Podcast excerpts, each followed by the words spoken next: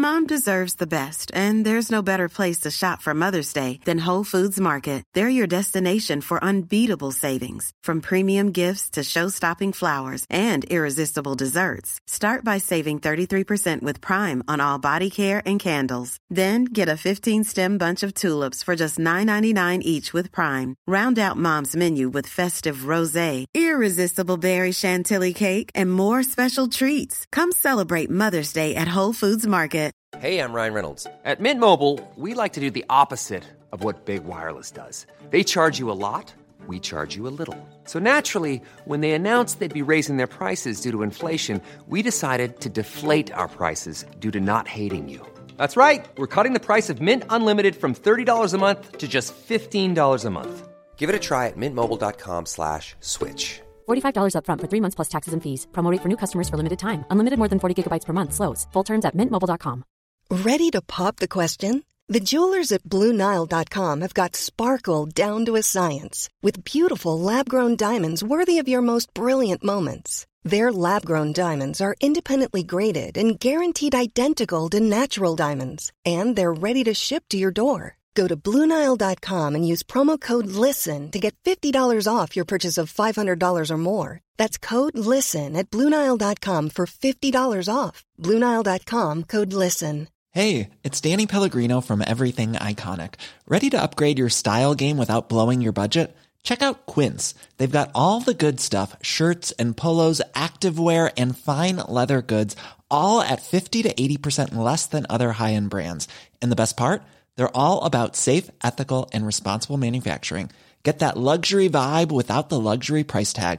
Hit up quince.com slash upgrade for free shipping and 365 day returns on your next order. That's quince.com slash upgrade. Hi, I'm Daniel, founder of Pretty Litter. Did you know cats tend to hide symptoms of sickness and pain? I learned this the hard way after losing my cat, Gingy. So I created Pretty Litter, a health monitoring litter that helps detect early signs of illness by changing colors, saving you money and potentially your cat's life. Pretty Litter is veterinarian developed, and it's the easiest way to keep tabs on your fur baby's health right at home. Go to prettylitter.com and use code ACAST for 20% off your first order and a free cat toy. Terms and conditions apply. See site for details. Mom deserves the best, and there's no better place to shop for Mother's Day than Whole Foods Market. They're your destination for unbeatable savings, from premium gifts to show-stopping flowers and irresistible desserts. Start by saving 33% with Prime on all body care and candles. Then get a 15-stem bunch of tulips for just $9.99 each with Prime. Round out Mom's menu with festive rosé, irresistible berry chantilly cake, and more special treats. Come celebrate Mother's Day at Whole Foods Market. The following is a presentation of the Force Center podcast feed.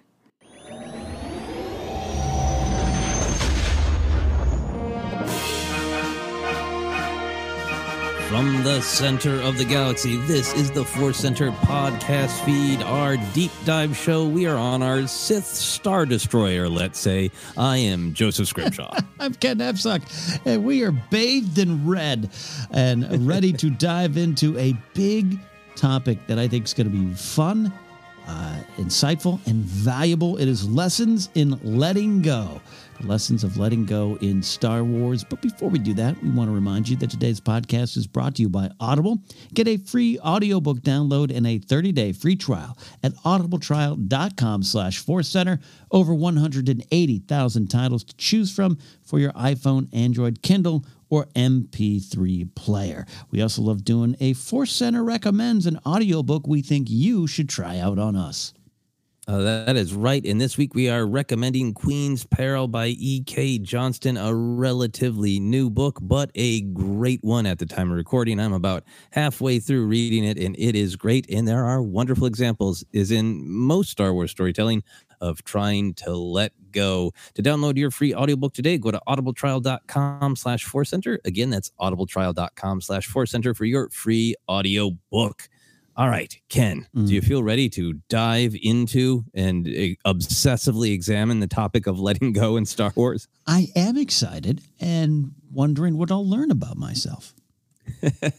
well, I'm, I'm, wondering what I'm going to learn about you too, because yeah, it, it's a topic that I've been interested yeah. in talking about for a while, and I think it is to me, it's one of the uh, deeper ideas in Star Wars. It's right there on the surface, starting from A New Hope. It's literal lines of dialogue, but all of those ideas, it's it's hard to grapple with what they mean in Star Wars without really thinking about how they uh, apply to yourself and your own view of the world and, and how you process things. So, uh, going to try to to take a big picture view about letting go, and then we'll dive into all the details. So, like I said, concept of letting go is in Star Wars from literal dialogue to different big thematic ideas, and we want to discuss all of them and, and their impact.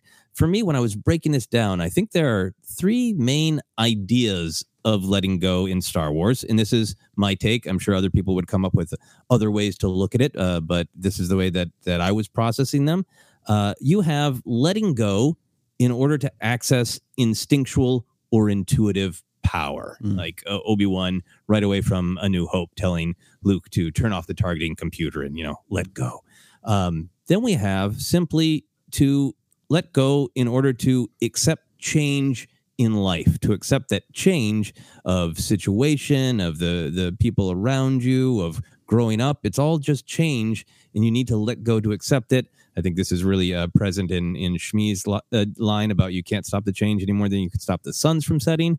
Uh, and then the final one, which I think is a, a really big one in Star Wars, is the idea of letting go in order to accept loss, in order to accept that the cycle of death and rebirth is a natural part of existence, a natural part of the force. But in order to embrace that, you need to train yourself to let go. This goes a lot to uh, Yoda's speech to Anakin in Revenge of the Sith of uh, train yourself to let go of everything you fear to lose. Um, and they're all interesting. They're all complex, and I think they all have uh, they all kind of overlap with one another because they're all about getting closer to an acceptance of what you can control and what you can't control and what you should control and what you shouldn't control. But they have these different aspects to them. Um, so let's uh, let's dive in. Uh, just just with the big basic idea of letting go. I- Characters literally say it. How did it hit you? How did you receive it when you were a kid? Whew, I, I I think it is uh, probably as a kid view because you know for me it would be original trilogy, and so I I think it was mm, most my folks would be on on Luke and Ben Ben his head. Um, use the force is that concept, and, and the one you're talking about the instinctual uh, to access the instinctual or, or intuitive power. Now that that grows for me as I grow older, but I think that idea of taking a breath, taking a breath, and just kind of stepping beyond your own mind did hit me pretty young. That's the one that just is is off the screen. Again, Yoda's got some stuff.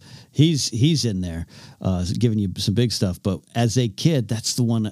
Uh, it's the easiest for me to grasp. Turn off the computer. Now, mind you, I was probably on my Commodore 64 while I was thinking about this, but that's the one I went to. Yeah, man, talk about that moment of turn off your targeting computer. Uh, the richness of that, that part of what how how this great fantasy story was being told is absolute innovations in computer technology, and you know with uh, how much more computers are going to be a, a part of our lives. It's pretty amazing that this started with like Obi Wan Kenobi saying, "Put down your phone, aim with your heart." um, yeah, to me, it really it, it hit me. I think uh, uh, probably on an intuitive level uh, about that that difference between being you know tight and um, rigid versus being calm. And I think I really heard it as take a deep breath and be calm. And you know, if you're trying to do something and you're getting frustrated, you kind of go at it harder and fiercer, and it doesn't actually help. What helps is taking a deep breath and and being calm. I think that's the main way it hit me when I was like a kid. Um, Yeah. I think even when I was a kid, like uh, you must unlearn what you have learned, felt like that to me. Of um, maybe the answer is closer to you than you than you think, and maybe it's your your preconceptions that are that are holding you back. Um, Did you ever take that test when you were uh, a kid? In like, uh, I think I took it in fourth grade. That the teacher gives you a big spiel of like, this is a speed challenge to finish this test first. Uh, and then the trick is that the first question is something like uh, tells you not to take the rest of the test, to just sign your name to the top of it. Wow, no, I we did things a little different in California. I think uh, no, took a lot of president's fitness tests. Uh, I don't recall this one here. I'm curious. But that, to me, that was like a, a great unlearn what you have learned of like, Yes. it, you know, maybe, you know, even with like the blast shield coming down of like your eyes can deceive you. Um, you know, oh yeah, I'd love to also know how many of your uh, fellow classmates, or maybe even you, just kind of skipped past that one and, and did the rest of the test. I imagine it was probably more than more often than not. I, Super. I remember being ashamed and feeling like I failed Yoda because I got caught up in Yeah. the I'm smart, I'm fast, I can finish this faster than the Hmm. other kids. And I, I I felt bad that I let the teachings of Obi-Wan Kenobi and Yoda down. He's like, take a deep breath, calm, you know. Yeah, yeah. Uh, and- some of that is just yeah, mm, be be calm is a, li- a little bit different than totally uh, letting go. But yeah, that, that's some of the ways I processed it when I was a kid. Um, when you were an adult, when did this message, any version of the idea of let go, start to affect yourself personally, or the way you saw Star Wars?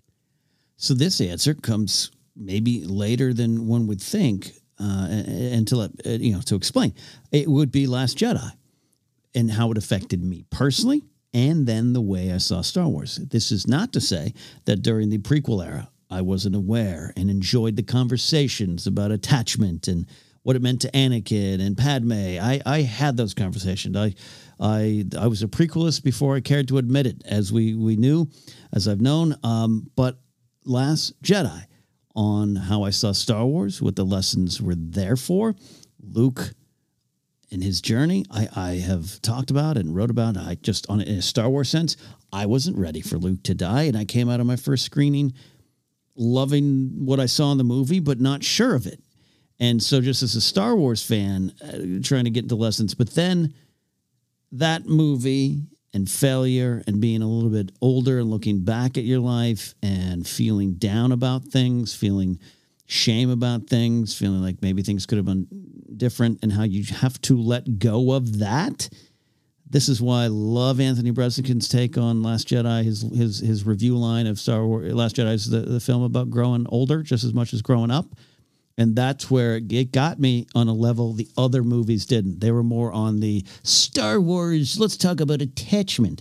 Then this allows me to go back and look at those other ones and take more joy in the Shmi moment and the Shmi lessons and take, uh, you know, have more understanding of even just what Ahsoka was supposed to help Anakin get through, like all those kind of things. So that that's the one. That's the one. It was maybe late in the game, later in the game than I care to admit, Joseph, but it, that's the one. Do you think that happened because of your own just uh, emotional maturity as a human being, or do you think part of it was that emotional attachment to Luke himself? I would love to think I'm mature on any level. I it was it starts from that point. It starts from that point of what I wanted of the Luke Skywalker character. This is why I speculate responsibly was something that is very near and dear to our force and our heart. I I, I was an, an ignite the green person. I absolutely, you know, if you go back and find me talking about oh Luke's gonna kick kick ass and everything, and again, I'm someone who would like to. I'd like to think that I got Luke in the original trilogy. You know, after a certain age, after like 10 or 12 or 13, you know, where I was like, yeah, he kicked, he kicked Vader's ass and won and his dad changed. After I started understanding, you know, I, I'd like to think I got it, but I carried so many expectations. And, and, and once I was able to move past it and let go of those, not silly, not, it's part of the process, but to, to, as you always say, engage with the story presented to you, then I was able to access what the, that story meant for me on a personal level outside of the galaxy. Right, right. It's, it's like as a viewer, in a way, you're sort of following the wisdom that Luke is, or that Yoda is giving Luke in Empire Strikes Back of, you know, adventure, excitement. Yeah. uh, that's not what this is all about. Uh, it, it, it's obviously a part of it as a form of entertainment and a form of storytelling, but on that deep emotional level, Mm. for you, you were able to uh, let go a little bit more and see Luke's journey in a different light, right? Yeah, hundred percent. And then and then that that goes. And again, I, I don't know. It almost sounds like I'm defending myself. I, I was all in tune on Rey's journey in Force Awakens and what that meant and what that meant to me and inspired me. Rogue One, everything. I, I'm, I'm always aware of the levels, but you know, I enjoy. I still enjoy talking about. Hey, let's talk about the Battle of Yavin of its real living history and let's analyze it and this and that. I love having Star Wars discussions that don't always involve the big themes, but this one it really just it opened up and it, it's like tapped into my Star Wars heart because it also I was able to carry it into my regular life when I thought, oh, I've already learned the lessons of Star Wars. I got mm. it. I got it. You know, I was yeah. 12 once. I got it. To have it hit you again, that that's where uh, it really affected me.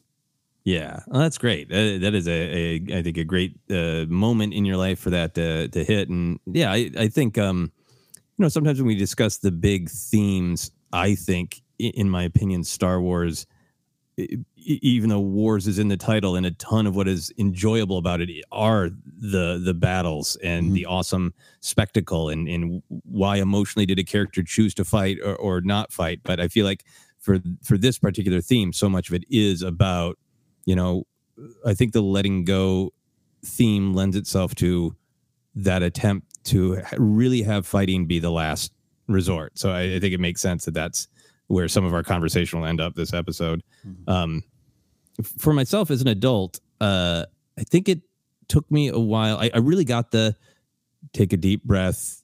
Um, I, I, started to get as a teen, as I've talked about many times. Once I started doing more artistic things, like my dad teaching me to drum, that like, oh wow, mm. if I try to be calm and listen, or stop counting the beats because you can hear them because it's rhythm and it's you know it is a part of the world and it is a part of you and if you listen maybe you will figure out that drum beat more than you will mm-hmm. if you try to obsessively count it and notate it so it started to creep into my um they into, into the way i processed the world uh when i was a teen but i think when it really hit me in star wars is in the time after revenge of the sith mm-hmm. of you know, I, I think when Phantom Menace came out, I, I, like you said, I think I understood things intellectually, mm. but there is still so many people around me who were negative about prequels because of surface level stuff about what they thought of the dialogue or the acting choices or that line was a dumb callback or Vader said no stupid and so they're all bad period. Mm. Um, so I was surrounded by so much of that and I remember thinking I'm, but I keep thinking about Anakin's journey, and it was really for me a step forward into like uh, uh, letting myself appreciate the prequels even more because I was like, I can't stop thinking about exactly why Anakin fell, mm. and I think that's when it really started to land with me.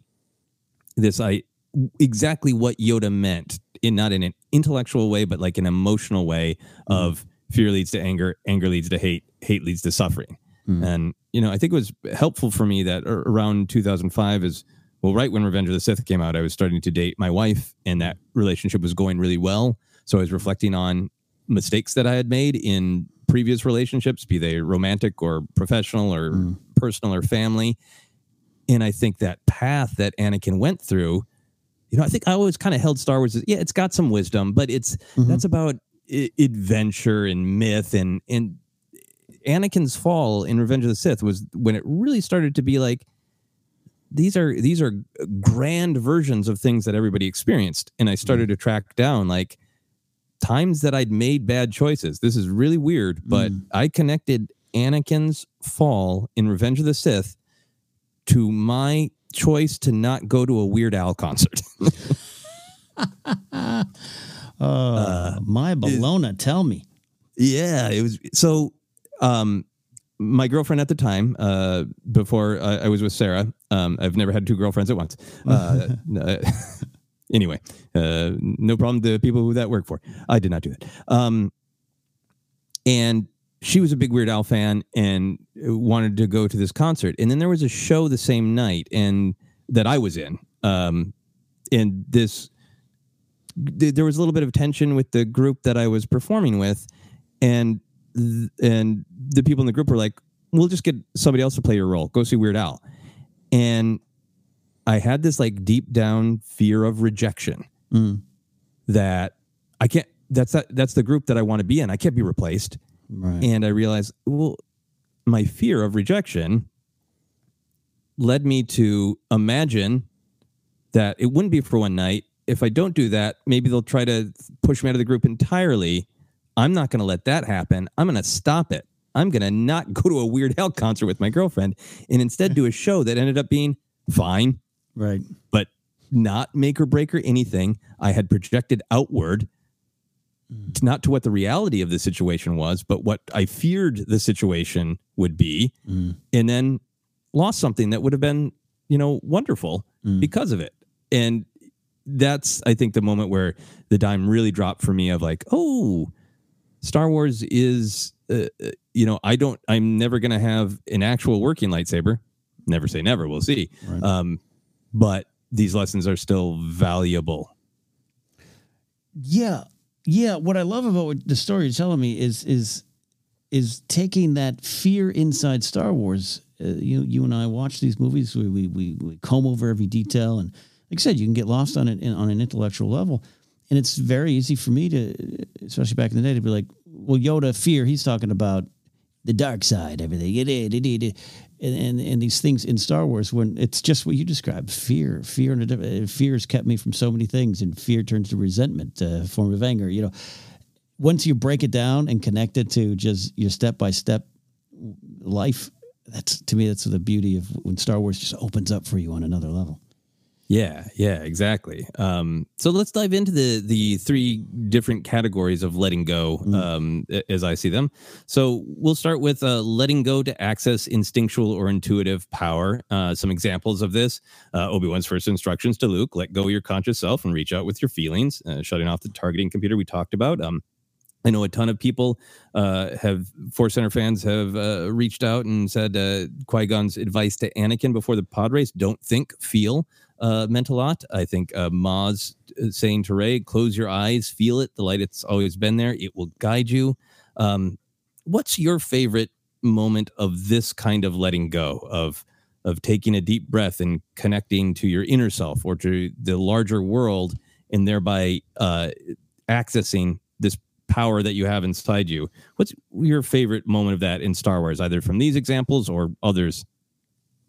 Yeah, I I do the um, Luke switching off target computer again is one that, that's always been vibrant there. I love this the the the Maz one here uh, with Rey, uh, just because there's I don't know it, Rey comes to the Force in a different way to me than say Luke or here you know um, he doesn't have she doesn't have Obi Wan sitting down going, all right, now let me tell you about everything. You know, this is it's just rolling out at a fast breakneck speed to her, and so it comes down to this extinctual, extinctual, extinctual thing, uh, and and the idea of the light, light always being there and it will guide you is something I, I can lock on to for big decision making points in my life, um, um, things with performance or skills being in there, and just how just if you if you quiet, close your mind. Um, it, it, the answer is there. It's always been there, and it'll get, you'll you'll find out who you are in these moments. I really like that one. I really uh, inspired by Rey's journey.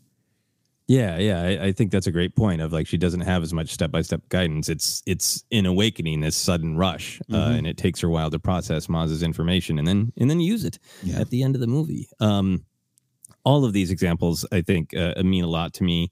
Uh, another one that's not is textual, but you just feel it is uh, Luke in the Wampa Cave. You, the way you see him straining to reach the lightsaber, because that is his first instinct, and it's it's literally like a you know a tight straining move, Mm. and then you just see him go, "Oh yeah, I know the answer to this," and the way he calms Mm. and closes his eyes and just reaches out, it, it's it feels um it's like a release you Mm. know it it for me it is when i've had moments where this makes sense to me in a real world terms i feel uh what i see in in that moment Mm. of just you're straining you're straining and the more you strain the farther away it's going to be but if you just take a deep breath and close your eyes it it will flow more Mm. uh, so that one's always meant a lot to me because it's just such a visual representation of letting go Mm.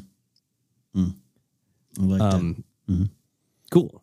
So, uh, when you're watching Star Wars, this uh, idea of letting go to access uh, intuitive power, do you interpret it in Star Wars as the characters are drawing power from themselves? Do you interpret it that they are sort of decentering their own self, their own hangups, so they can better connect to the larger force? Or is it a combination to you? I, would like to think maybe it's a combination. Uh, we talk about that symbiotic circle often here, right? But I, I think you're gonna you're gonna again in in story here you're gonna block yourself from being open to what the force can can bring to you. And then though we talk often, you know, about the force can guide your actions, I think it, it's because it's working in concert with you. Uh, that's why I think we're all block. You know, you're blocking yourself. You're blocking the force by yourself. It's because of you. So. Um, that the skill set might be within you. Um, you know, Luke is flown an X-wing or not flown an X-wing before, but he's flown before. Rey's got some street fighting skills. Whatever you can list all of that, um, it's there. But the Force wants the Force wants to help you, wants to guide you, but often you're gatekeeping yourself there. So I've that's in story what I've always taken it as. Yeah, yeah. I think that's one of the most elegant things about uh, this description of the Force and it starts right away in a new hope this idea as you touched on that it uh, guides your actions but it also obeys your commands right. and for me that gets to this philosophy of yeah we are um, we are individuals and we have power right. and i don't think there's anything in star wars that for me sort of decenters the individual or says the individual is unimportant because mm-hmm. like you're saying the, the we're all this sort of you know uh, we all control our own actions, um, but we can choose how much we want to lower our guard and let in other ideas. Um, and I think the idea of the force that I like a lot is that it is it, the the idea of force in Star Wars encourages us to see ourselves as part of everything else, right? Mm. So it's not like it's you could read the force as Luke's got all this power inside him. So if he calms down, he can let it flow out, right? right? And maybe sometimes when when the force is obeying his command, maybe it is going in that direction.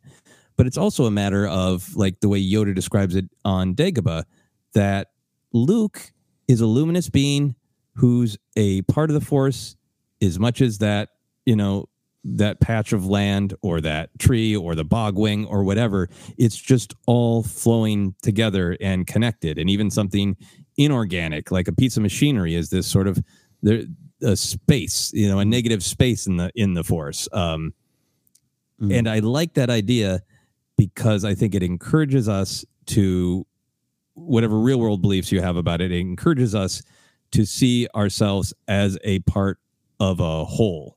Right. Um and so that almost the idea of like is the force am i pulling the force inside myself? Does the force exist in me and it's radiating out? It's kind of like doesn't matter because we're all part of the same thing and it's almost like that's what uh, these jedi heroes need to let go of yeah is yes i have a perspective yes i have agency yes i'm an individual but in, or, in order to tap into this thing that is larger than myself i have to see myself uh, in a little bit of a less egotistical way, I am a part of everything.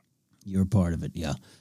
Yeah. I always say it's sometimes harder to stand in a crowd than out of it because you gotta gotta know yourself yeah. and know your place in it all. Yeah. Yeah. How for you, how does that does that translate to real world at all? Do you have moments where you feel like, yeah, you have agency. You're a person and you are making choices for yourself but you, your choices are being made better by by thinking of yourself as a a part of the whole.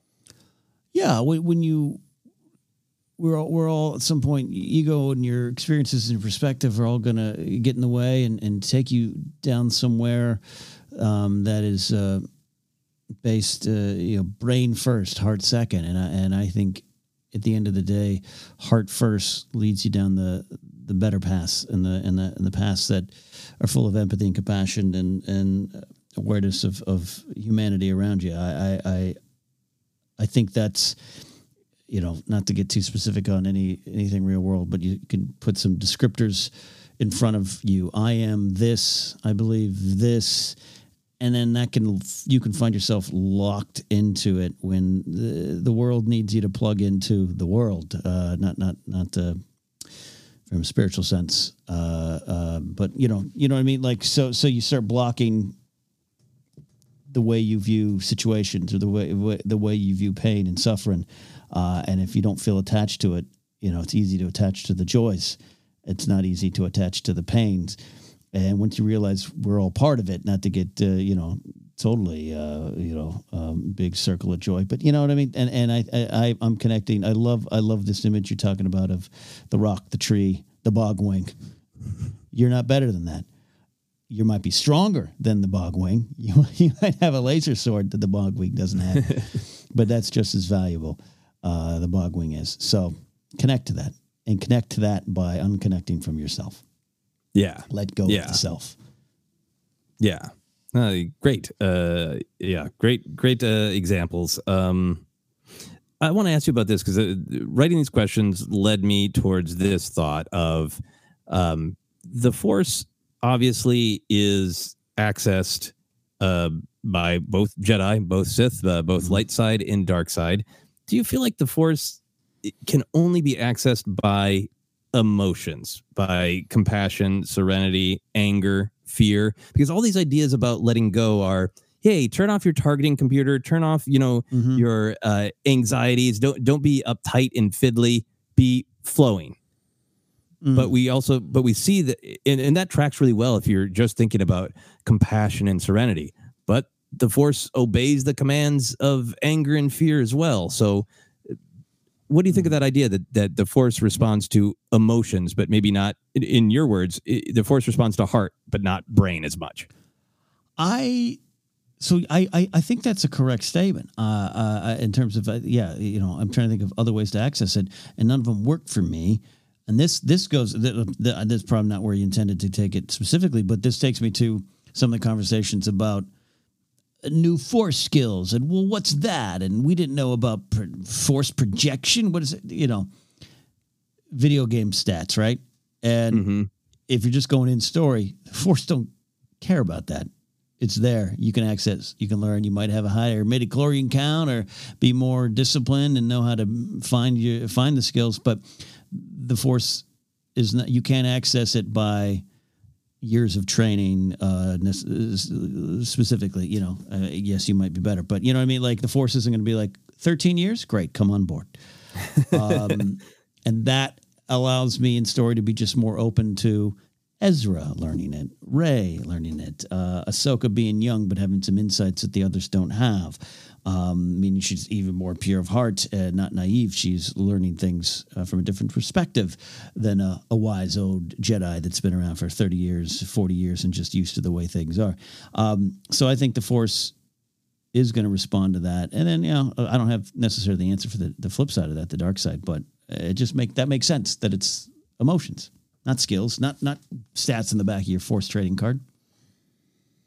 You know? Yeah. Yeah. And, and to me, I understand that in almost like um, this is, again, weird, but it's from my life experience.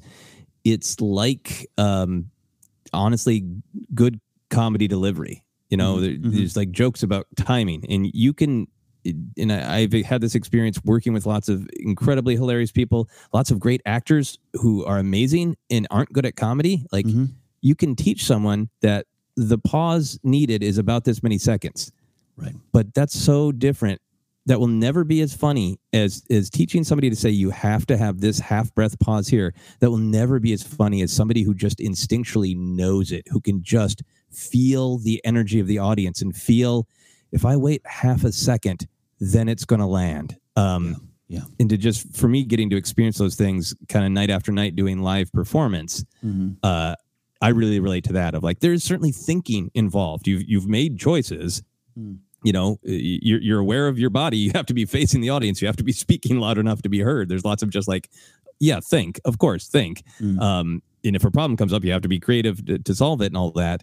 But just some of those those skills that kind of can't be taught they just come from mm. pure instinct. And Yep. Uh, and they won't work if you get too tight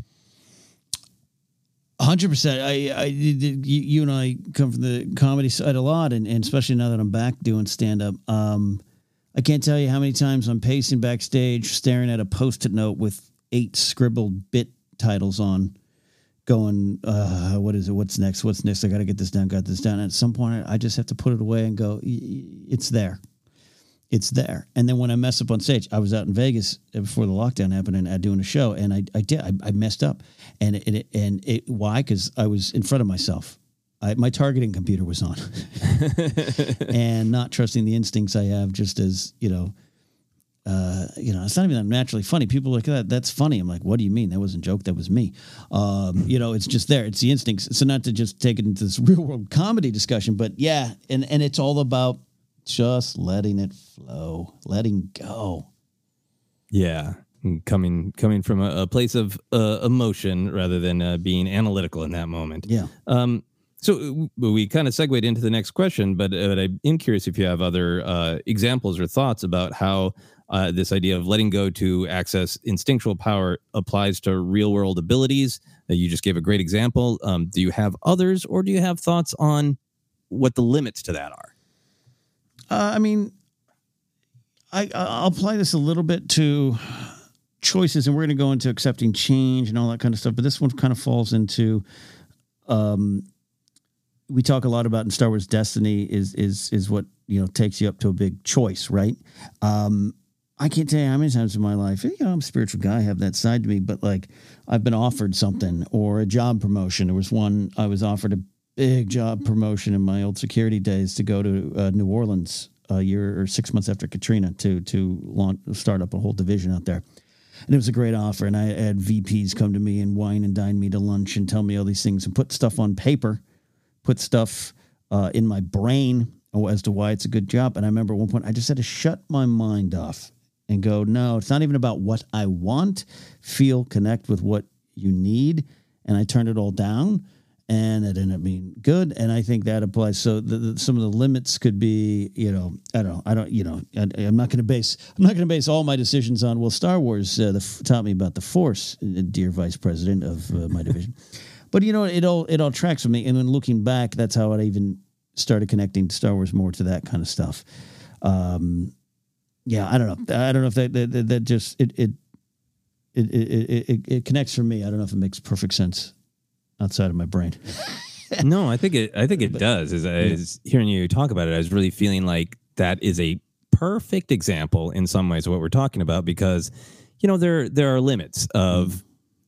This is you know such a beautiful and helpful analogy in Star Wars to to how we can get in touch with ourselves. But I, mm. I think there are limits. Like you you couldn't have been at that table and just closed your eyes and let go and known mm. the details of the contract, right? Right.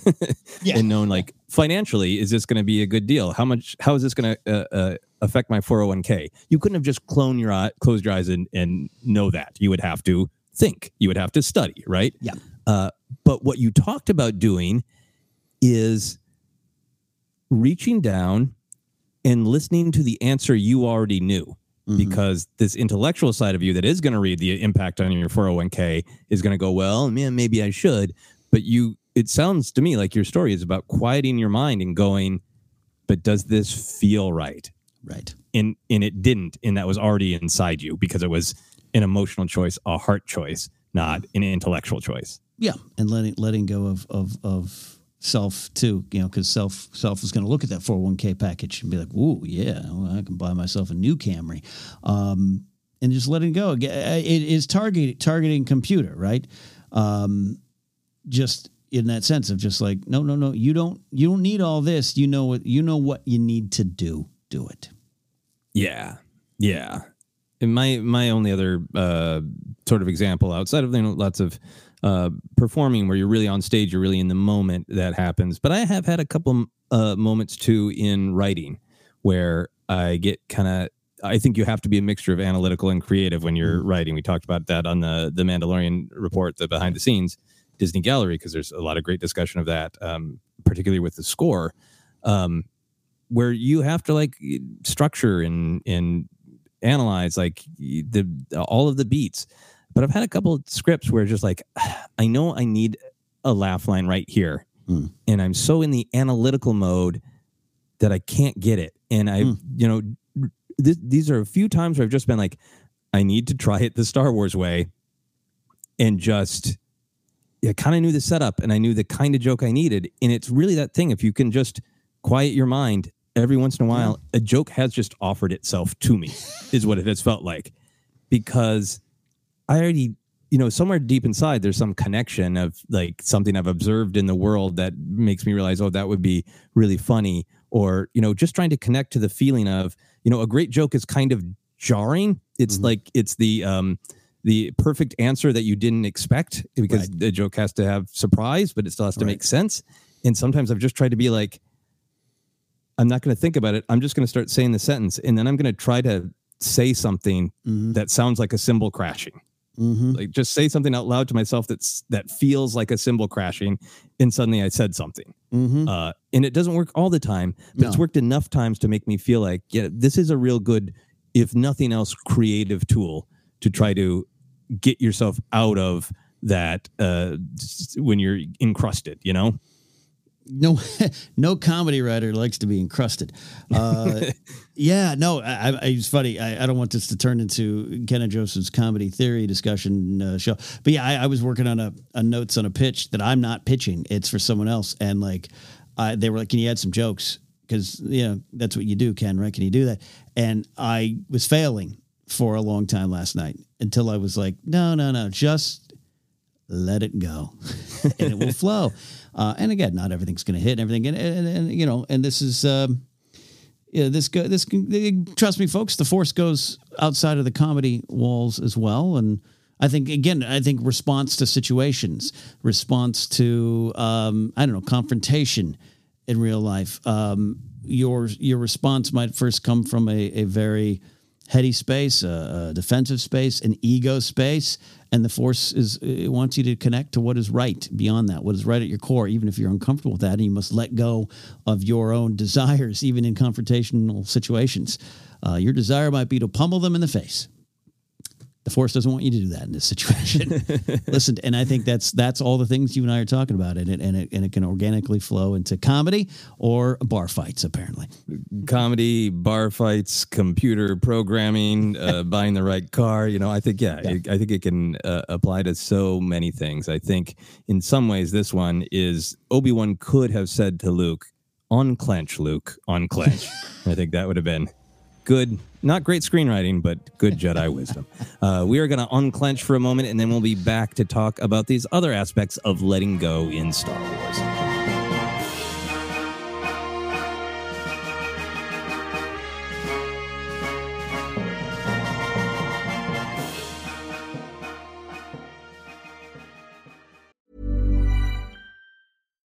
One size fits all seemed like a good idea for clothes Nice dress. Uh, it's a it's a t-shirt.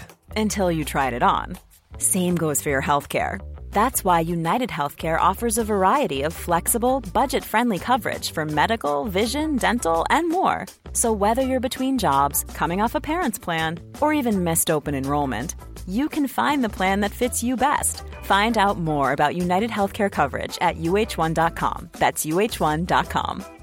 Ready to pop the question? The jewelers at BlueNile.com have got sparkle down to a science with beautiful lab grown diamonds worthy of your most brilliant moments. Their lab grown diamonds are independently graded and guaranteed identical to natural diamonds, and they're ready to ship to your door. Go to BlueNile.com and use promo code LISTEN to get $50 off your purchase of $500 or more. That's code LISTEN at BlueNile.com for $50 off. BlueNile.com code LISTEN. Many of us have those stubborn pounds that seem impossible to lose, no matter how good we eat or how hard we work out. My solution is PlushCare.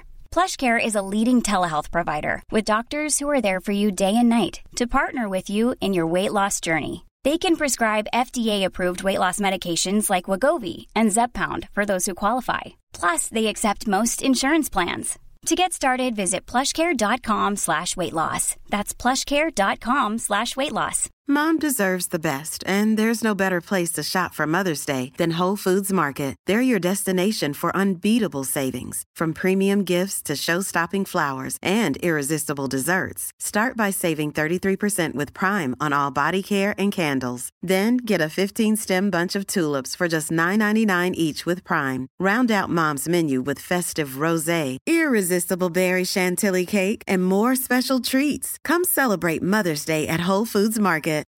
Since 2013, Bombas has donated over 100 million socks, underwear, and t-shirts to those facing homelessness.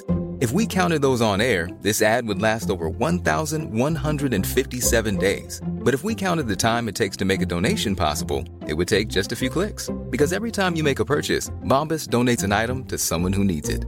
Go to bombas.com slash ACAST and use code ACAST for 20% off your first purchase. That's bombas.com slash ACAST, code ACAST.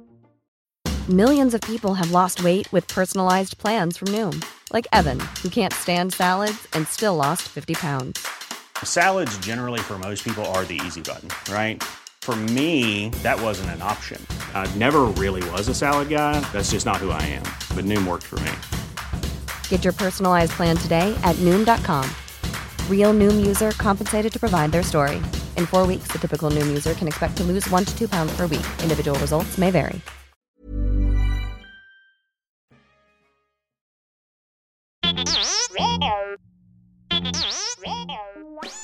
Hey, Force Center friends, make sure you're keeping up to date on all the great content from Jennifer Landa. Whether it's YouTube, Instagram, or TikTok, you whippersnappers, Force Center's own Jennifer Landa continues to bring you fun, informative, and insightful laughs and moments. Also, Jennifer brings her experience and perspective as a Star Wars loving mother to her DIY projects, blogs, and more. So be sure to head on over to jenilanda.com. That's J E N I L A N D A.com for articles like how to make your own Darth Maul sneakers or 10 unique Star Wars baby gift ideas. Follow Jen on Twitter and Instagram at Jennifer Landa and on TikTok as Jennifer Landa 1138.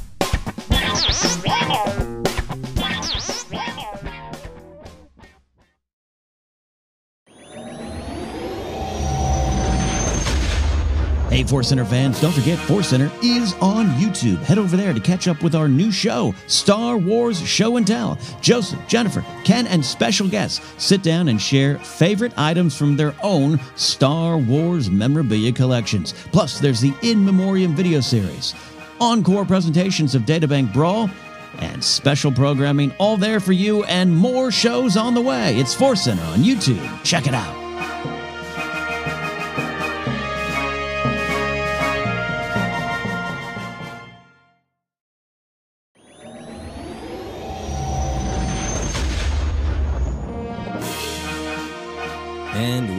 Back to let go some more. We're going to talk about more aspects of letting go in Star Wars.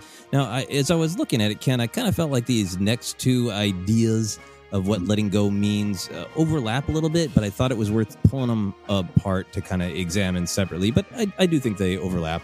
Uh, we're going to start with letting go just to accept change in life and some examples of that is, of course, uh, Shmi saying to young Anakin, you can't stop change any more than you can stop uh, the suns from setting. Obviously, setting up a, a big arc in Anakin's life of not wanting change.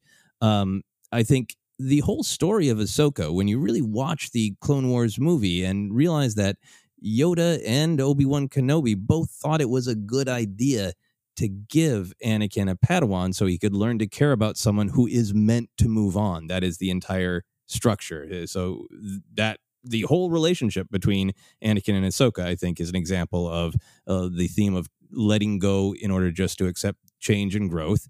Um, I think another example is Rey being afraid to leave uh, Jakku. That's when you bring up a lot, Ken, that that's an important part of her journey. That in Force Awakens, she she doesn't she wants change, but only in the specific way for her parents to come back.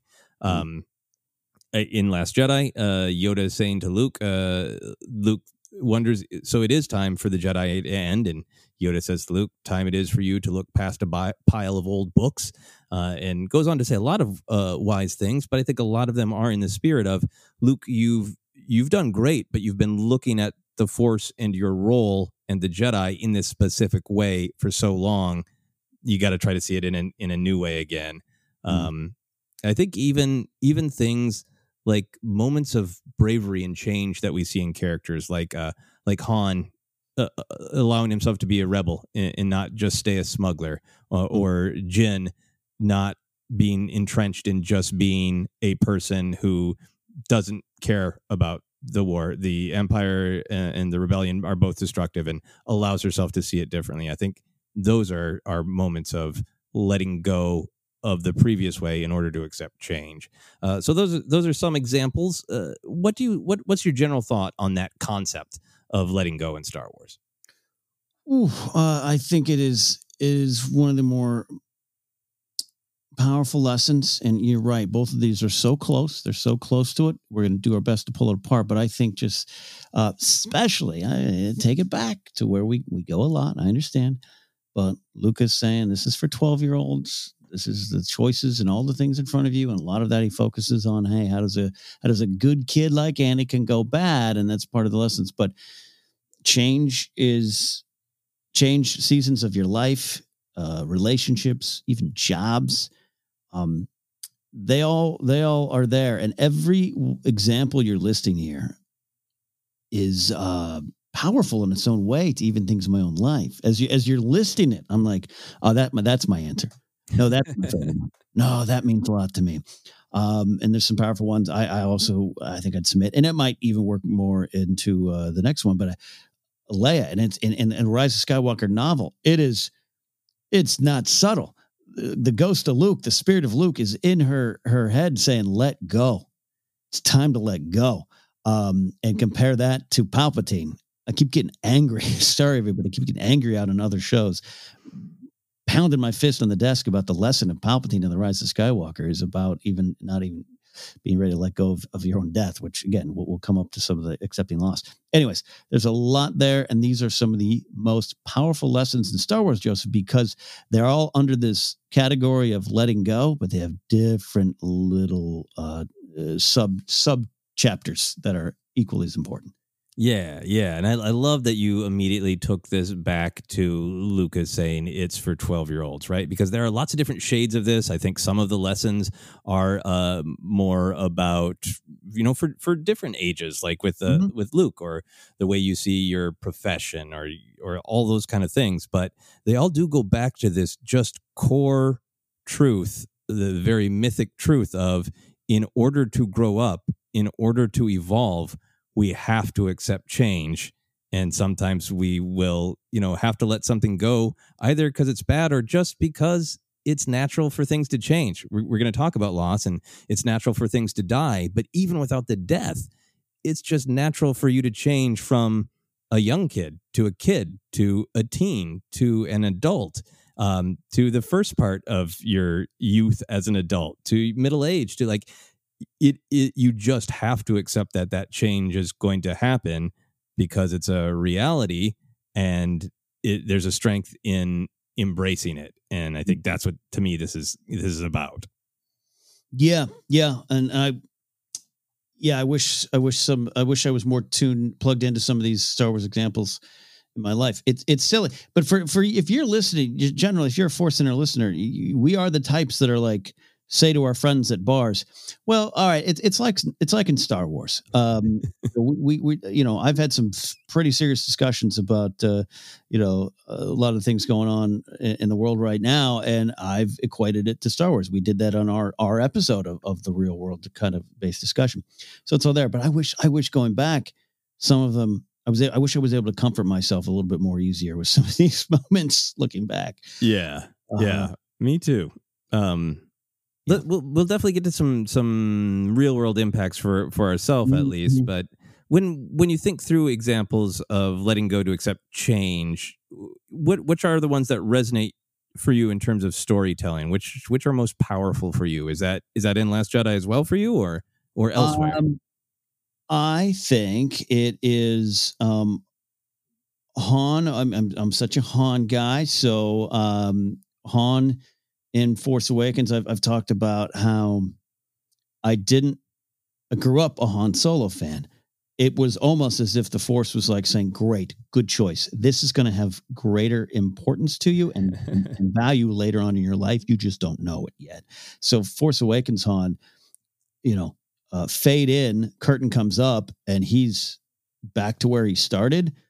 That that was really powerful for me, and the lessons that I have to learn is someone who who tends to go towards solitude, tends to go towards stoicism and tends to just want to be on the road by myself and that's not tremendously healthy and it wasn't good for han doesn't mean he didn't have fun or he and chewie didn't have a bond um, and that's part of it you got to separate that you know? It's easy to not let go of things if you're like yeah but it's all good you know we're, we're me and my me and my dog pilot are on the road so that's some big stuff i connected to that one there um, but also i can tell you man force awakens is a punch um, you, you said you say I mentioned a lot. Yeah, it's because it's so personal. Of once I unlocked, and I love, and you've said this several times publicly, just how like, yeah, you love the character of Rey. You wish you could be Rey when you grow up, right? Like, Mm-hmm. um, that's powerful for me too. Because once I unlocked for myself that Rey's hero hero's journey begins with her going, no, I don't want to leave. In fact, I'm marking every day down as if it's a prison because I'm only going to leave if this one specific thing happens.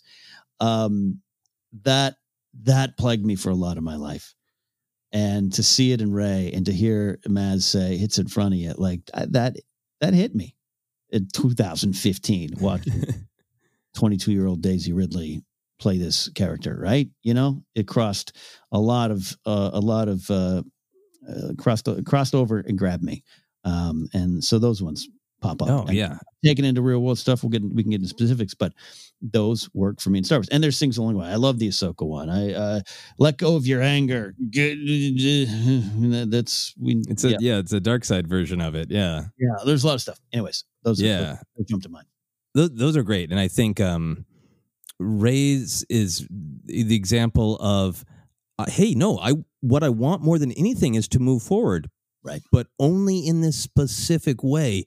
Boy, is that powerful to real life because I think it can start from such a a healthy place of you Mm-hmm. make a plan for what you want in life and I, I am this is m- my opinion i think our culture is really geared toward planning is is good and, and you work hard and you get good grades and you do all the right things and then things happen at the t- you you meet your partner and you get married at this time and you you you have biologically or you adopt children by this time and your 401k is here and your house should have this value and like and mm-hmm. I think we put a lot of pressure on ourselves to have our life work out the way that we should be able to exert our will on reality and have our life work out exactly the way it should.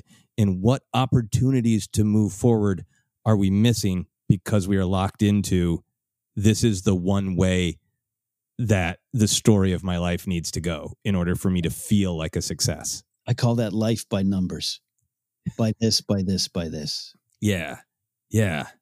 And there's a there's a power to that to me in attaching to Luke's journey Mm-hmm. because he went through that in the original trilogy and he thought that he wanted to be a Jedi like his father because he thought Jedi uh, were great warriors and you know he would he would kick the bad guy's ass and the heroes would win.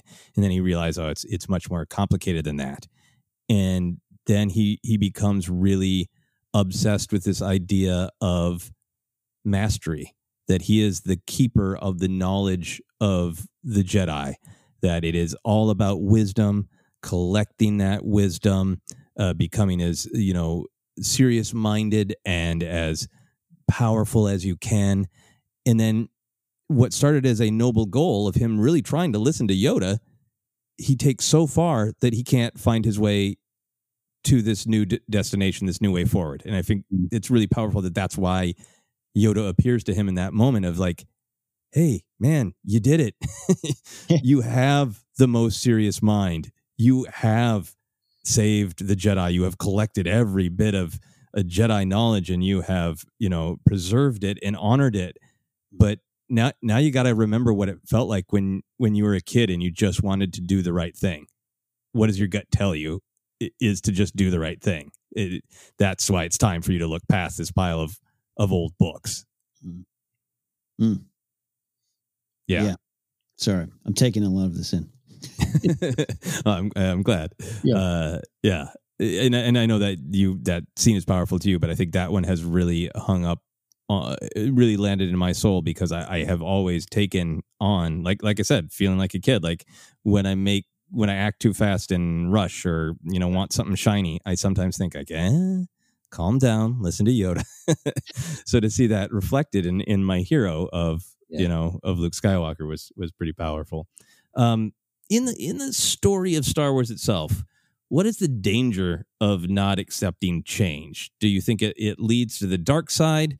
Does it lead to inaction? What does not accepting change do to characters? I think the inaction one is. I think it's great you brought it back up. I'm I'm thinking again of Luke Skywalker going into Last Jedi, particularly Jason Fry's prologue. Like that to me, that's the Force reaching out to him in dreams, going, "You got to get plugged in, and and you got to you know choose action, take a side, everything."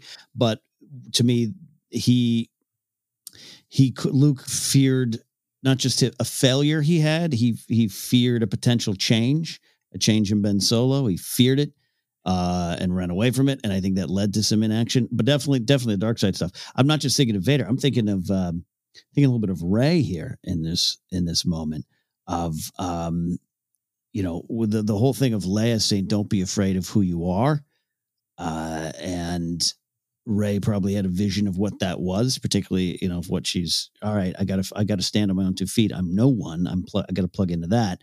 That's who I am, right? That's who I am. Oh crap! No, I'm this, and my powers can hurt those I love. I'm this.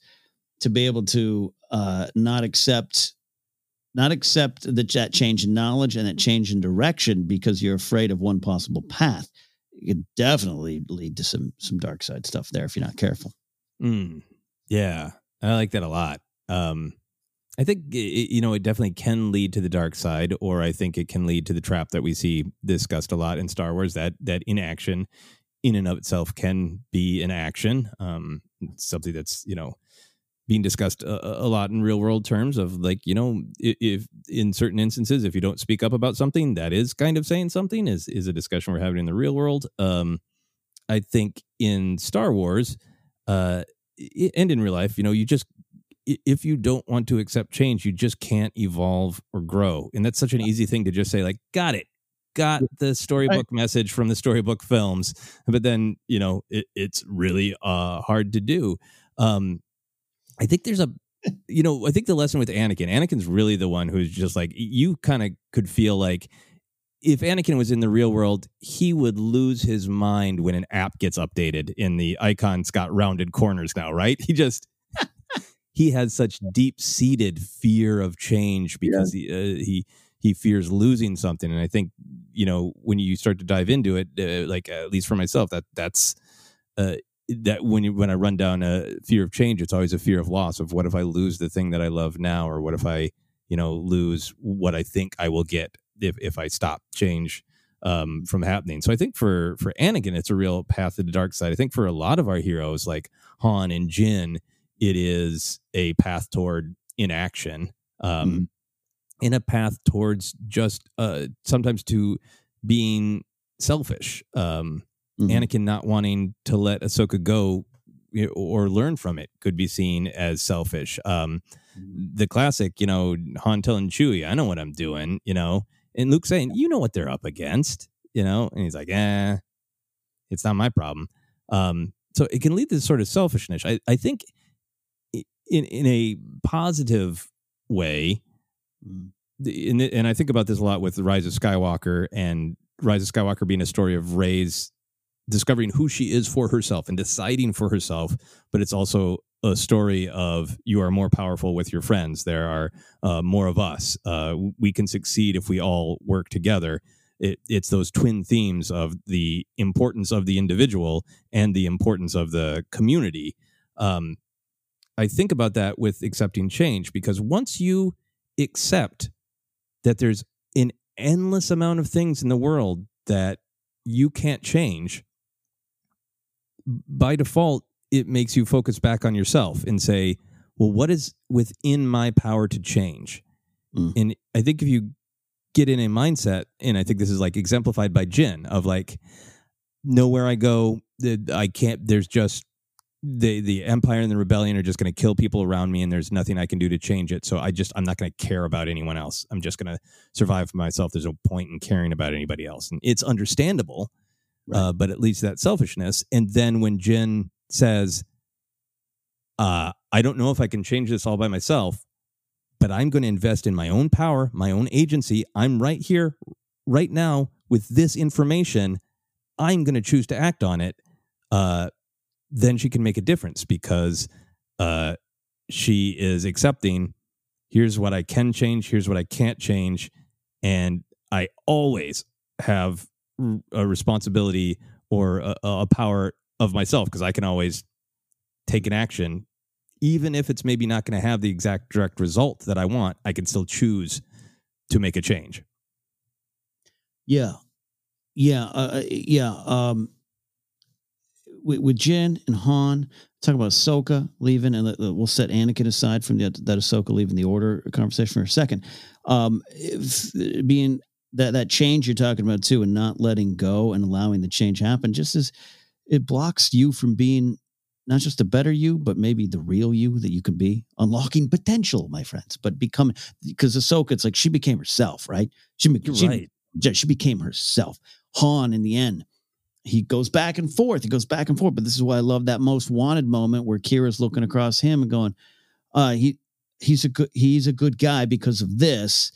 And Han knows that. And it's not because of he saved someone or this and that. It's it's just who he is.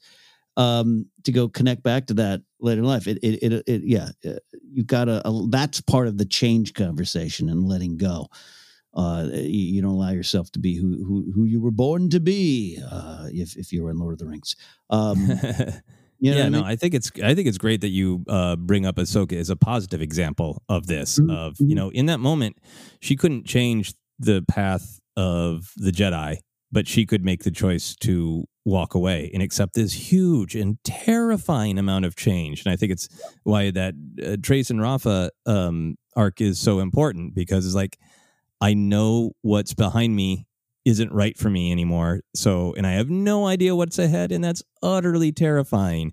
But, you know, she survived because of that, probably, and made a difference ultimately because of that. Yeah, because she when she lets go. I mean, I forget the exact line, but Anakin's like, "But what? What? You you want to be a Jedi? That's all. That's all you wanted, and that's not wrong, right? Because in her head, she's like, "Yeah, it is." But you got, I got to let go of that and she becomes herself, and in a way, as we know, becomes more of a Jedi than than maybe even some of the Jedi. But uh, yeah, so it is positive, but that's part yeah. of it, you know. Yeah, yeah. I think a part of it is feeling feeling empowered that uh, maybe you can't change everything, but you always have power to change yourself. Um, in real life, how much do you struggle with change? I think we are on the same page here. Of uh, we probably get mad at apps like Anakin would when they have rounded corners suddenly. uh, change is hard. I, am I'm, like I said, I'm stoic. I'm stubborn.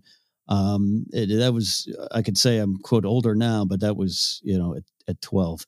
Um, I should have listened even more to Star Wars there. Yeah. Um, it, it's a problem and it's a problem and I hold on to it. And, and uh, the reason the, the Rey one, to give the specific example, the Rey one, the Rey being on Jakku and wants to be plugged into something bigger, but is constantly like, I got to go back because this isn't the way I wanted to plug in. Um, I had a day job that lasted 17 years, good industry, you know, uh, you know, I did all right in it. Um, it, it, it's, it, I had, I hated it. I hated who who I was in it. Uh, at times, uh, I've met so many wonderful people. That's all the different. But yeah, on the surface, you know, I used, to, I used to drive to work towards the end of it. 17 years in this industry. That mm. was I was supposed to two years, right? Then I'll, I was studying comedy at the Groundlings, and I'll be on Saturday Night Live in four years. It doesn't matter. uh, 17 years later, I used to drive to work crying, like almost couldn't see the, the freeway in front of me, crying, going, I I I, I got to get out of here. I got to get out of here. This is what I moved here for. This is who I was supposed to be. I got to get out of here. Now, along the way, I mentioned that going to New Orleans thing, different things pop up. Some I knew I wasn't supposed to, but there was a lot of forks in the road. And I was afraid to let go of this thing I hated, of this prison I was in mentally and, yeah. and, and occupationally. And so at the end, when I finally did, um, 17 years later, I make this jump to go work full time at Screen Junkies, which sent me on a whole different journey. But the last day I was me and my me and my pal, uh, you know, he, he's uh, he's been with me a long time. He's a Star Wars guy. He's a police officer now, and he and I have had some real in depth, tough conversations lately. And and and uh, I, it's always about Star Wars. It's always about Jon Snow, Game of Thrones. We're sentimental cats, and we were but we were on this on the roof overlooking the mall that I worked at, and we were like, hey, there's no Starks left in Winterfell. And this was my literally my last hour of this job after 17 years. This was my last hour. I broke down in tears in his arms, not for the joy of I'm finally out of here but for why didn't I let go of this sooner? Why did I hold on to this thing I hated? Because I probably could have been out of here. Now, life takes you where you need to be. All the stuff you said earlier, Joseph, right? The numbers, this and that. You meet this person you're supposed to be with. You meet, yeah, I, I do kind of follow that path. And I think you look back and go, wow, that failure led to this and that led to that. I, I am all for that too. But I was in that moment, I was, I was kind of Rey in the AT-AT going, I want out of here. Here's another day I'm going to be here. That feels good. Yeah. I'll wait till my parents come back. That feels good. and it hit me and it hit me. And, and, and that's where that's part of this change isn't just about, you know, change what charity you don't donate to or this, that change, change can be that you, you, you, you, you, you can hold on to let letting go means holding let, letting go of a lot of different things. I, I guess I should say. Yeah. Well, so this is uh, this is great insight and and great life example. Uh, and I I feel myself being being like Luke on on Ahch-To with Rey. I hear that fear probably held you back, but what specific fear kept you in that job? Was it had you tied your identity up with I'm Ken Napzok, I'm a security guy? Was it a fear of like, but how am I going to ever actually make ends meet? Was it a fear of not wanting to f- fully confront what if I what if I fail in in a creative career? Yeah. not not not just a basic fear of success, but just a fear of um you know getting to uh, the next level or what does it mean or the hard work and, and discovery about myself i have a better work ethic than i than i did back then but that's that's because i was lost in depression right different different discussion different yes um, but even even then, but then the journey the journey continues. I, I didn't just go to Screen Junkies and suddenly everything's great. Um, I started learning where I am now, where I'm fully independent on my own, working with you, working with my podcast. That only happened because I got fired or laid off two years ago. You know, and so I I, I fear if I hadn't, I almost would have been in the same spot. Again, I guess I'm a little bit more like Han than I care to miss. you know what I, I mean? So, yeah, it, and that ties into fear. And that's why I'm glad when you, the Yoda's lesson, fear, anger, hate, suffering has a lot of different meanings. I think there's a righteous rage. Be careful. Don't turn it to hate. Uh, but I also think fear, it isn't all dark side stuff, right? it's no exactly what you're asking me about what I'm talking about. I had fear, fear to let go of who I had become or who of, of just the day to day routine. That's why I really gravitate towards. I always say Rey's routines kept her there while she waited for the big thing. You know, uh, this getting portions, growing some bread, that day on the door. Gee, I hate this. Can't wait to do the skin tomorrow because I know what's coming. I don't have to take any risks tomorrow. I'll do the same thing. Um, there's a fe- there's it's an underlying fear of, of something new. You know, and yeah. That, and hey, that works also for me when I go to my favorite Thai restaurant and I try to order something different and I don't want it, you know? right. I mean, it can be as big as I can't get myself out of this uh, job because I'm I've gotten used to it and, and I, I imagined a specific off ramp and, and I'm afraid to leave for any other reason than that that specific off ramp I imagined. Or it can be as simple as yes like i am ground down in routine and i could uh, i really could stand uh, to try something other than the pad thai at my local thai restaurant. Uh, yeah. and yeah it, it, is it sometimes it is comfort which i don't think is a bad thing and i think that's one of those great things of knowing yourself is no you you don't have to just change constantly to change right? Um, but you should maybe try to change the things that if you examine yourself you're you're not changing because you're afraid yeah, no, excellent. And it's, real, real world conversations. But yeah, yeah, next time you're at my house to the fire pit and we order Thai food, I'm probably going to get orange chicken and pad Thai, Joseph, because I want joy in my life. But I should know, you know, don't be afraid. But yes, um, uh, because uh, then, because then you, you know, what Rey, Ray does is is this fear and this routine traps her, but it also keeps her from being her. And then you got to, you said you know know yourself, and I think as as you learn along the way. Uh, all I'm saying is I wish Maz was in my life earlier. Yeah, that'd be great. I need her to stare in my eyes and, and tell me if I'm someone who runs or not. Um, yeah, I I I, I struggle with change uh, a lot, partially because I think I am a, a, a creature of habit. When I find something I like, I like it, and there's this the part of it that like. Uh, if the worst thing that happens is I'm not going to discover a new dish at the smokehouse because I really like the steak Sinatra, so be it. That's not going to, you know, it's keeping myself from a small joy.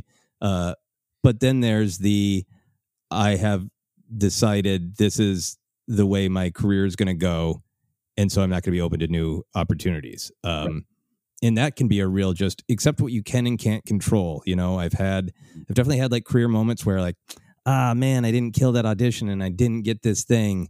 Um, and then I've had those moments where, uh, where I have I did a great job. Like I believe that, and um, there's you know objective evidence of laughs or money or whatever bar it might be. Where like I killed it, and it didn't lead to that next thing because I don't have control over that part of it. Yeah, all I can do is show up and do the best that I can do. Um, and and because life can be surprising like that, you can do everything exactly the right way. Destiny can lead you up to that fateful choice and you can make the right choice. And sometimes it just, something just doesn't happen.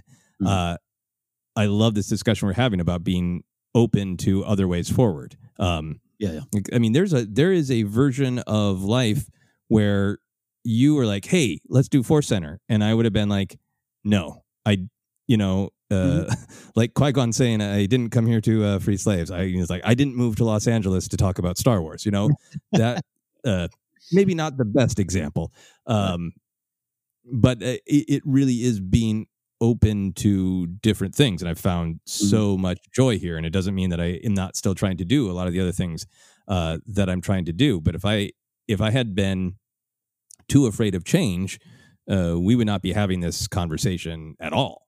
You look, you want to talk about even that? Uh, yeah, I I had some of that. Like, okay, should I reach out to that Joseph guy I kind of barely know, uh, and, and Jennifer who just had a bit. But uh, you know, um, uh, look, there's been along the ways where you don't forget we used to do the main show every two weeks, and part of it was yeah, I think you, you originally suggested I think we need to do this weekly.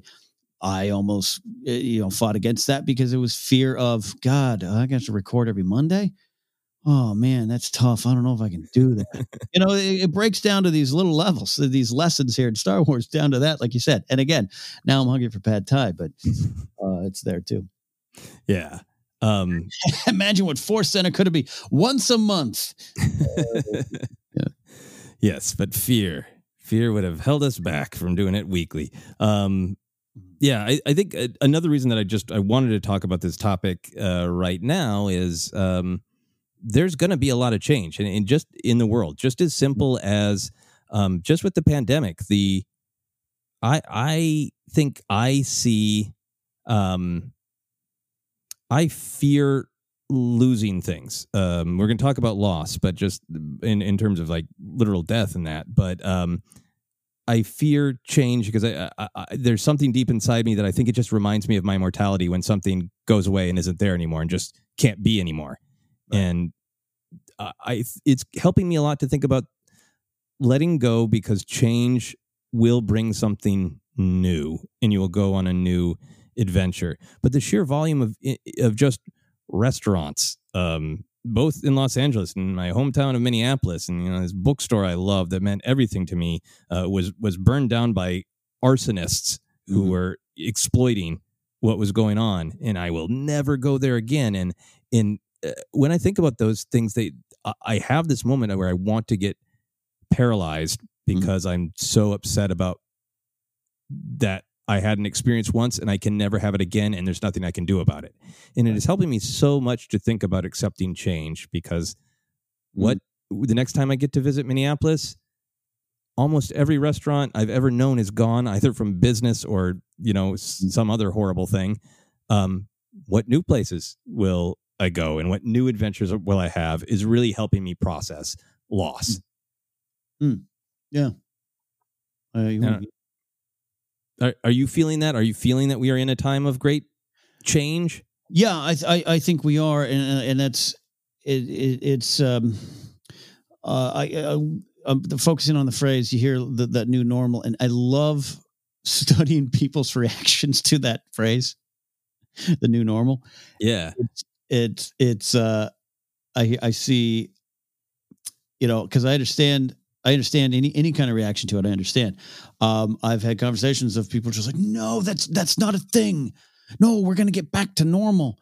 You know, look, I I I hope so too. Whatever that is, but it's weird. The reaction to it just means they're afraid of moving into a new way of life.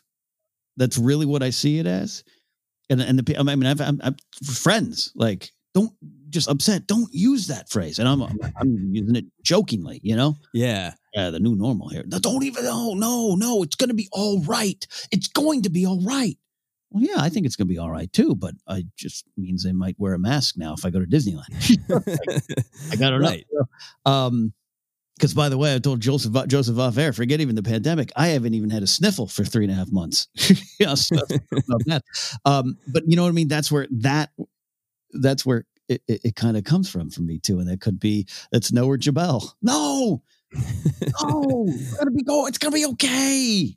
Yeah, yeah. I think that fear that I certainly have had friends who are like very much like aware that like no change is bad and like say it as a joke, but actually mean it. Of like these things are good the way they are. Why do they have to change? Um, and I think that's natural, but I think that's why we we tell these lessons because change isn't just like this the kind of change that we're used to. As a society, we're used to you graduate from high school and you you go yeah. get a job or you go to college and, and and we celebrate that and we process that. But then these kind of big cultural shifts happen and we're sometimes not as good as a group at accepting yeah. like well, things change and it, it's not good, it's not bad, it's just different. It's just the new normal.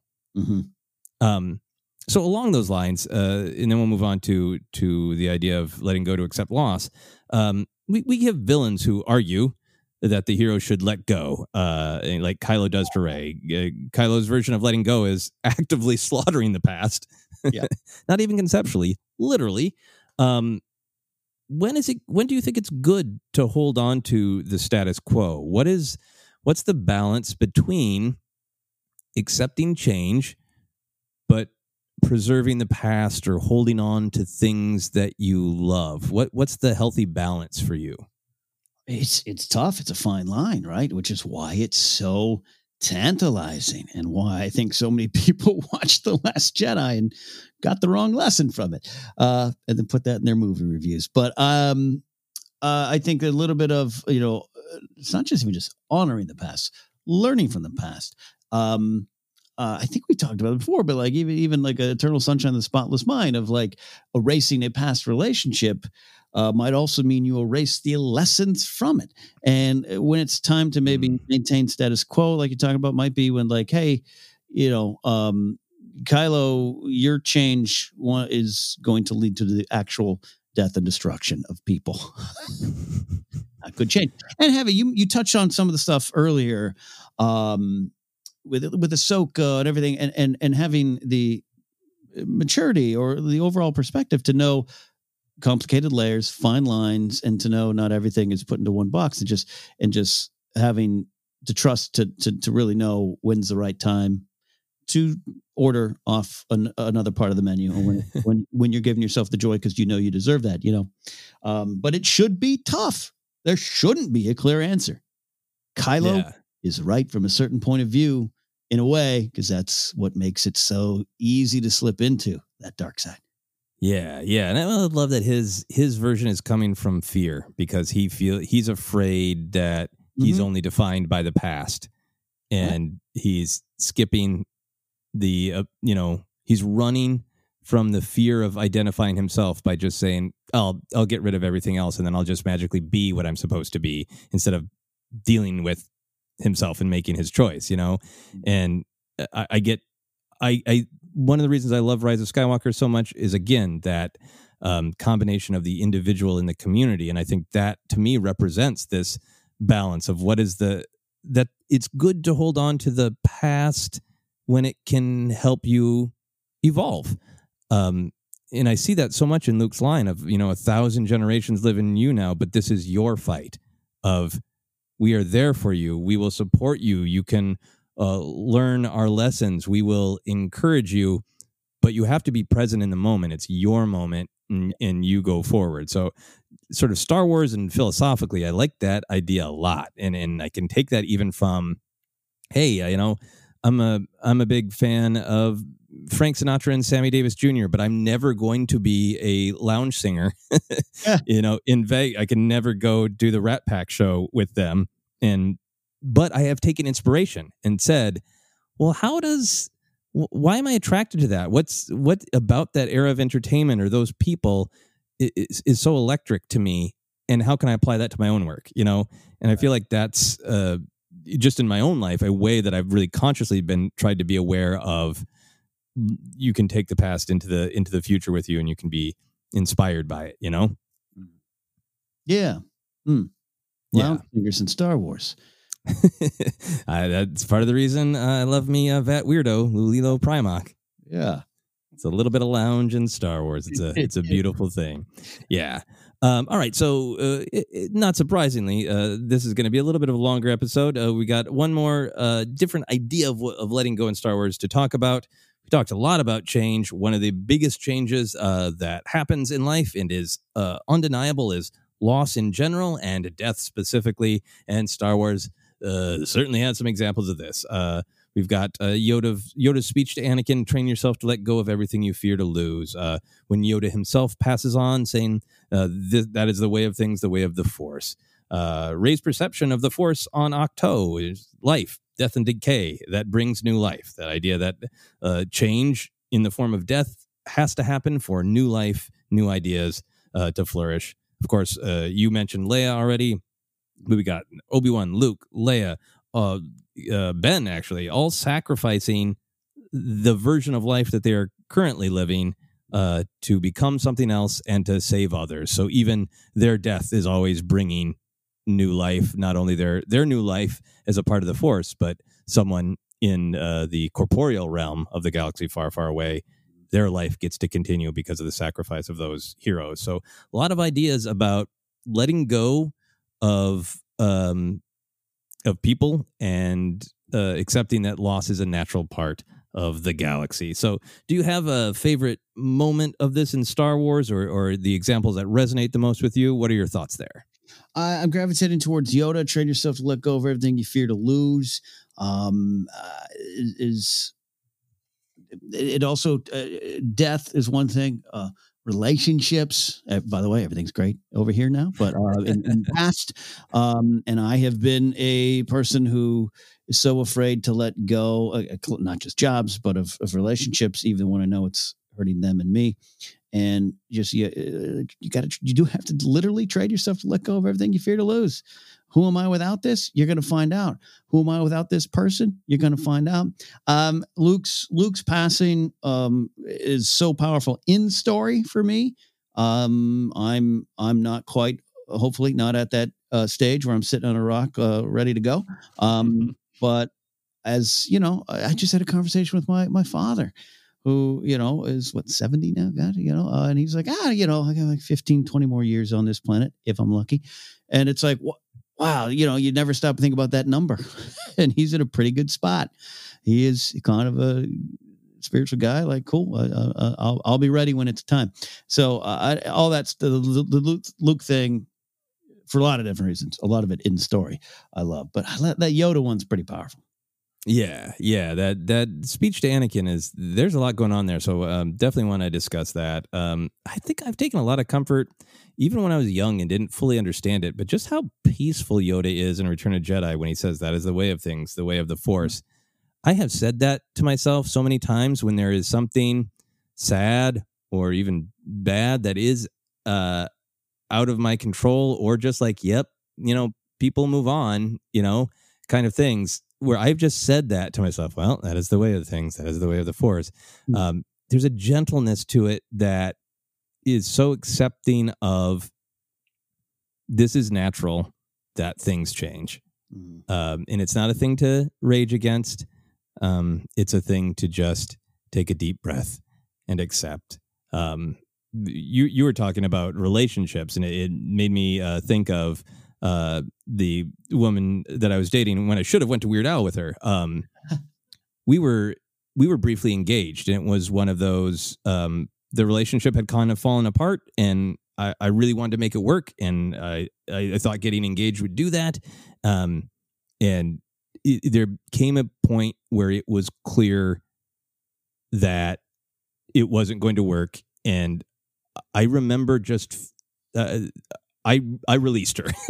Yeah. uh, uh, that sounds controlling. What I meant was, Yeah. I think it was it was emotionally clear that she knew this wasn't the right thing, Mhm. and it felt so good to say, "I know this isn't the right thing." You know, Mm. let's let go.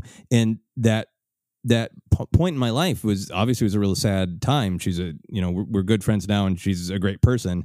Um, and it was sad but I remember the, this very unique feeling of kind of joy because I I had accepted that this that this wasn't going to work out, Hmm. that it was natural that this was the end of that chapter.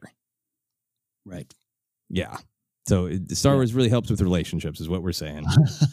it does it does and there's great peace in that and then then that way you can take positive more positive and inspirational and insightful uh, lessons from what you experience right? Where if you you fight it or you, you know you approach it with anger and I, I, you can erase some of that kind of stuff. Uh, again sometimes believe me important to just disconnect completely we were not talking about that uh, give us a little room a little wiggle room on this discussion but like yeah i think uh, you now because you're willing to accept that change and let go and accept that loss you're able to um, not just move past it but grow from it it's just that yeah. Exactly. Well said, Ken. Thank you.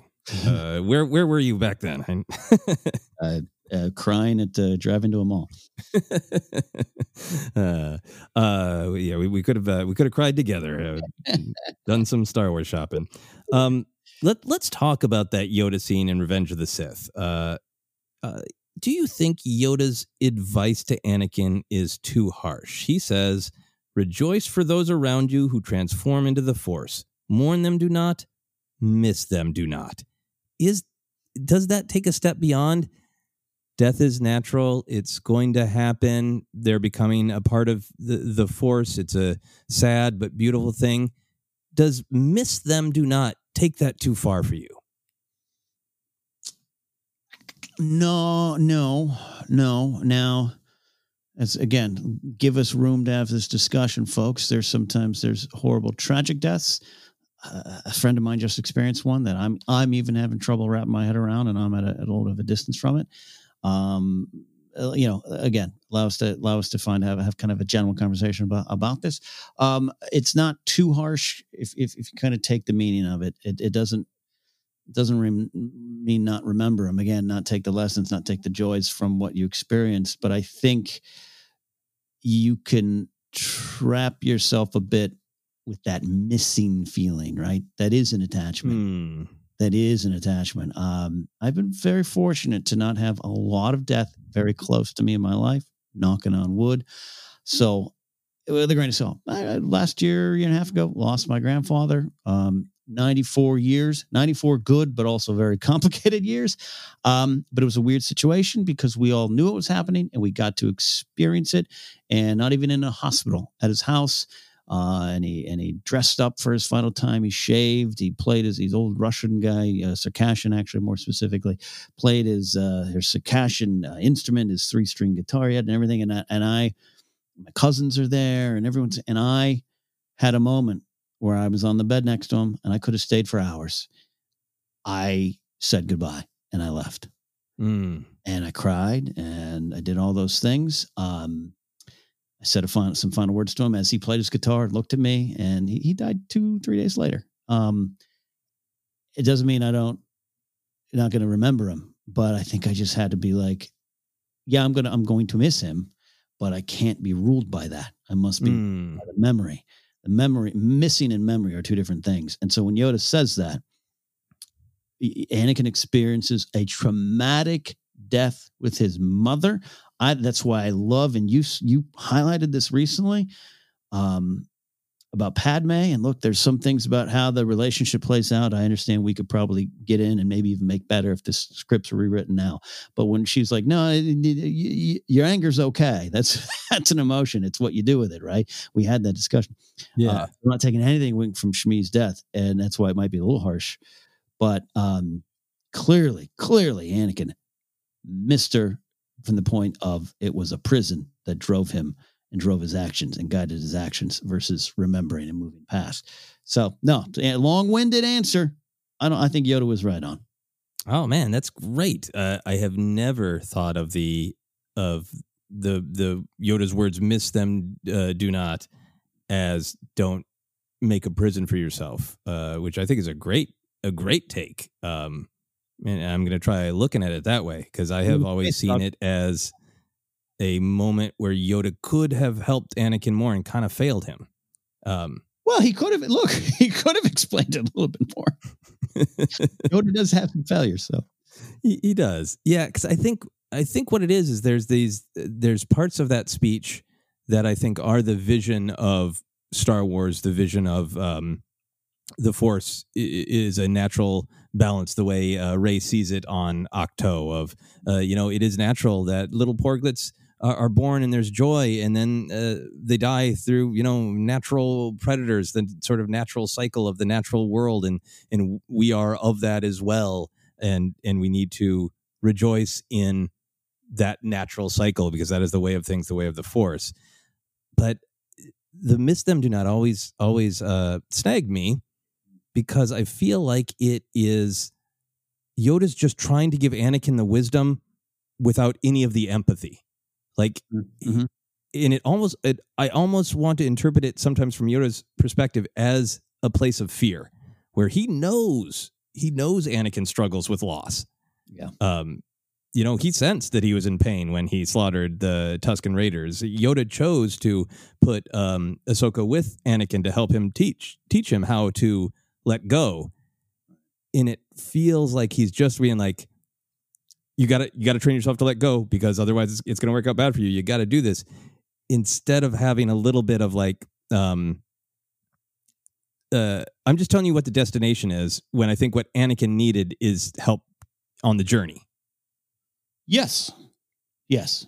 Uh I don't think you're I don't think you're wrong at all. Uh and I love having those discussions of where you know some of the mistakes the characters made are just as valuable as the successes they have to us as fans. I'm not even talking about failure. The greatest teacher failure is all the. I'm, I'm just saying like. I, I, love that. I love that discussion. I because I'm thinking of real world examples. I've I have a good friend. I've look, I've battled depression my life. I've been in and out of therapy, some suicidal incidents, all that kind of stuff. I I I've been there in it, and I'm and it's something that's always going to be with you, right? Um, I have a friend who's like, yeah, it's pretty simple. You're depressed. Stop being depressed. like, and it's like, now look from a certain point of view, you do the step, you do the work. There's some truth to this, and I believe, as though I believe it's uh, this is a different discussion, but depression, yeah, there, it's it's part of you. It's a it could be disease, it could be this. I also think it's a it's an addiction. I think uh, it could be a crutch, and uh, for me, that's what it was. So I had to make that decision to stop being depressed. I'm simplifying it uh, right talking years and years and years and years but it was always like that where it was always just like no man more than that he's more of a nah, not at the base level it's this you're right. I get it, but there's a lot more to it. I think in that moment, I do think you're right about Yoda. Uh, it's not an easy thing from Yoda to, for Yoda to say that. Yeah, to and that I, person, to this that person, right? Because it feels more about Yoda being like, "This is ex- this is exactly what we're worried about with you, kid. So you know, get it right." Train yourself to to let go of everything you fear to lose, which I think a lot of us say to one another as a healthy thing. And I've been thinking about that when I get like all torn up because like I'm never going to walk into that bookstore again.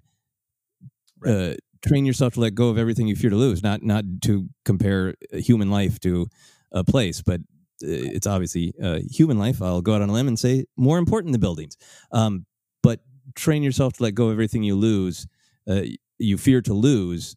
I think is exactly what you're saying. That's great advice about don't make um, don't make it a prison. It is sad when you lose someone. It is sad when you lose uh, an idea of what your life could have been. But don't make it a prison. I think is is great and beautiful. But the miss them has always been like he needs he needed in that moment to hear what you're saying. He needed you, Ken. Um, he needed the. It is it is so sad, and that person will always be with you. Um, you know, and and I, I'll always be interested in in how much of that was a a choice to have Yoda be, in my opinion, a little bit harsh. Yeah. Uh, and I love that he that when he returns in in Last Jedi, he, uh, Yoda says, "Missed you, I have, young Skywalker." yeah, yeah. Come on. Yeah, Yoda, yeah. So, Yoda learned. Yeah. yeah, missing missing to be natural. Um, you touched on this a little bit. Um, what do you think Star Wars does have to say about the difference between violent death and natural death? Um, Yoda is old. It's the way of things, the way of the Force. It's it's his time to to go. Uh, my head canon is he he holds on because he wants to have that one last conversation in person with Luke. But that's it's it's totally natural. Uh, but then we see deaths like uh, is Kylo, you know, killing his father? Is that a natural death? How do you think Star Wars grapples with the difference between natural death and and violent death that Jedi should strive to prevent?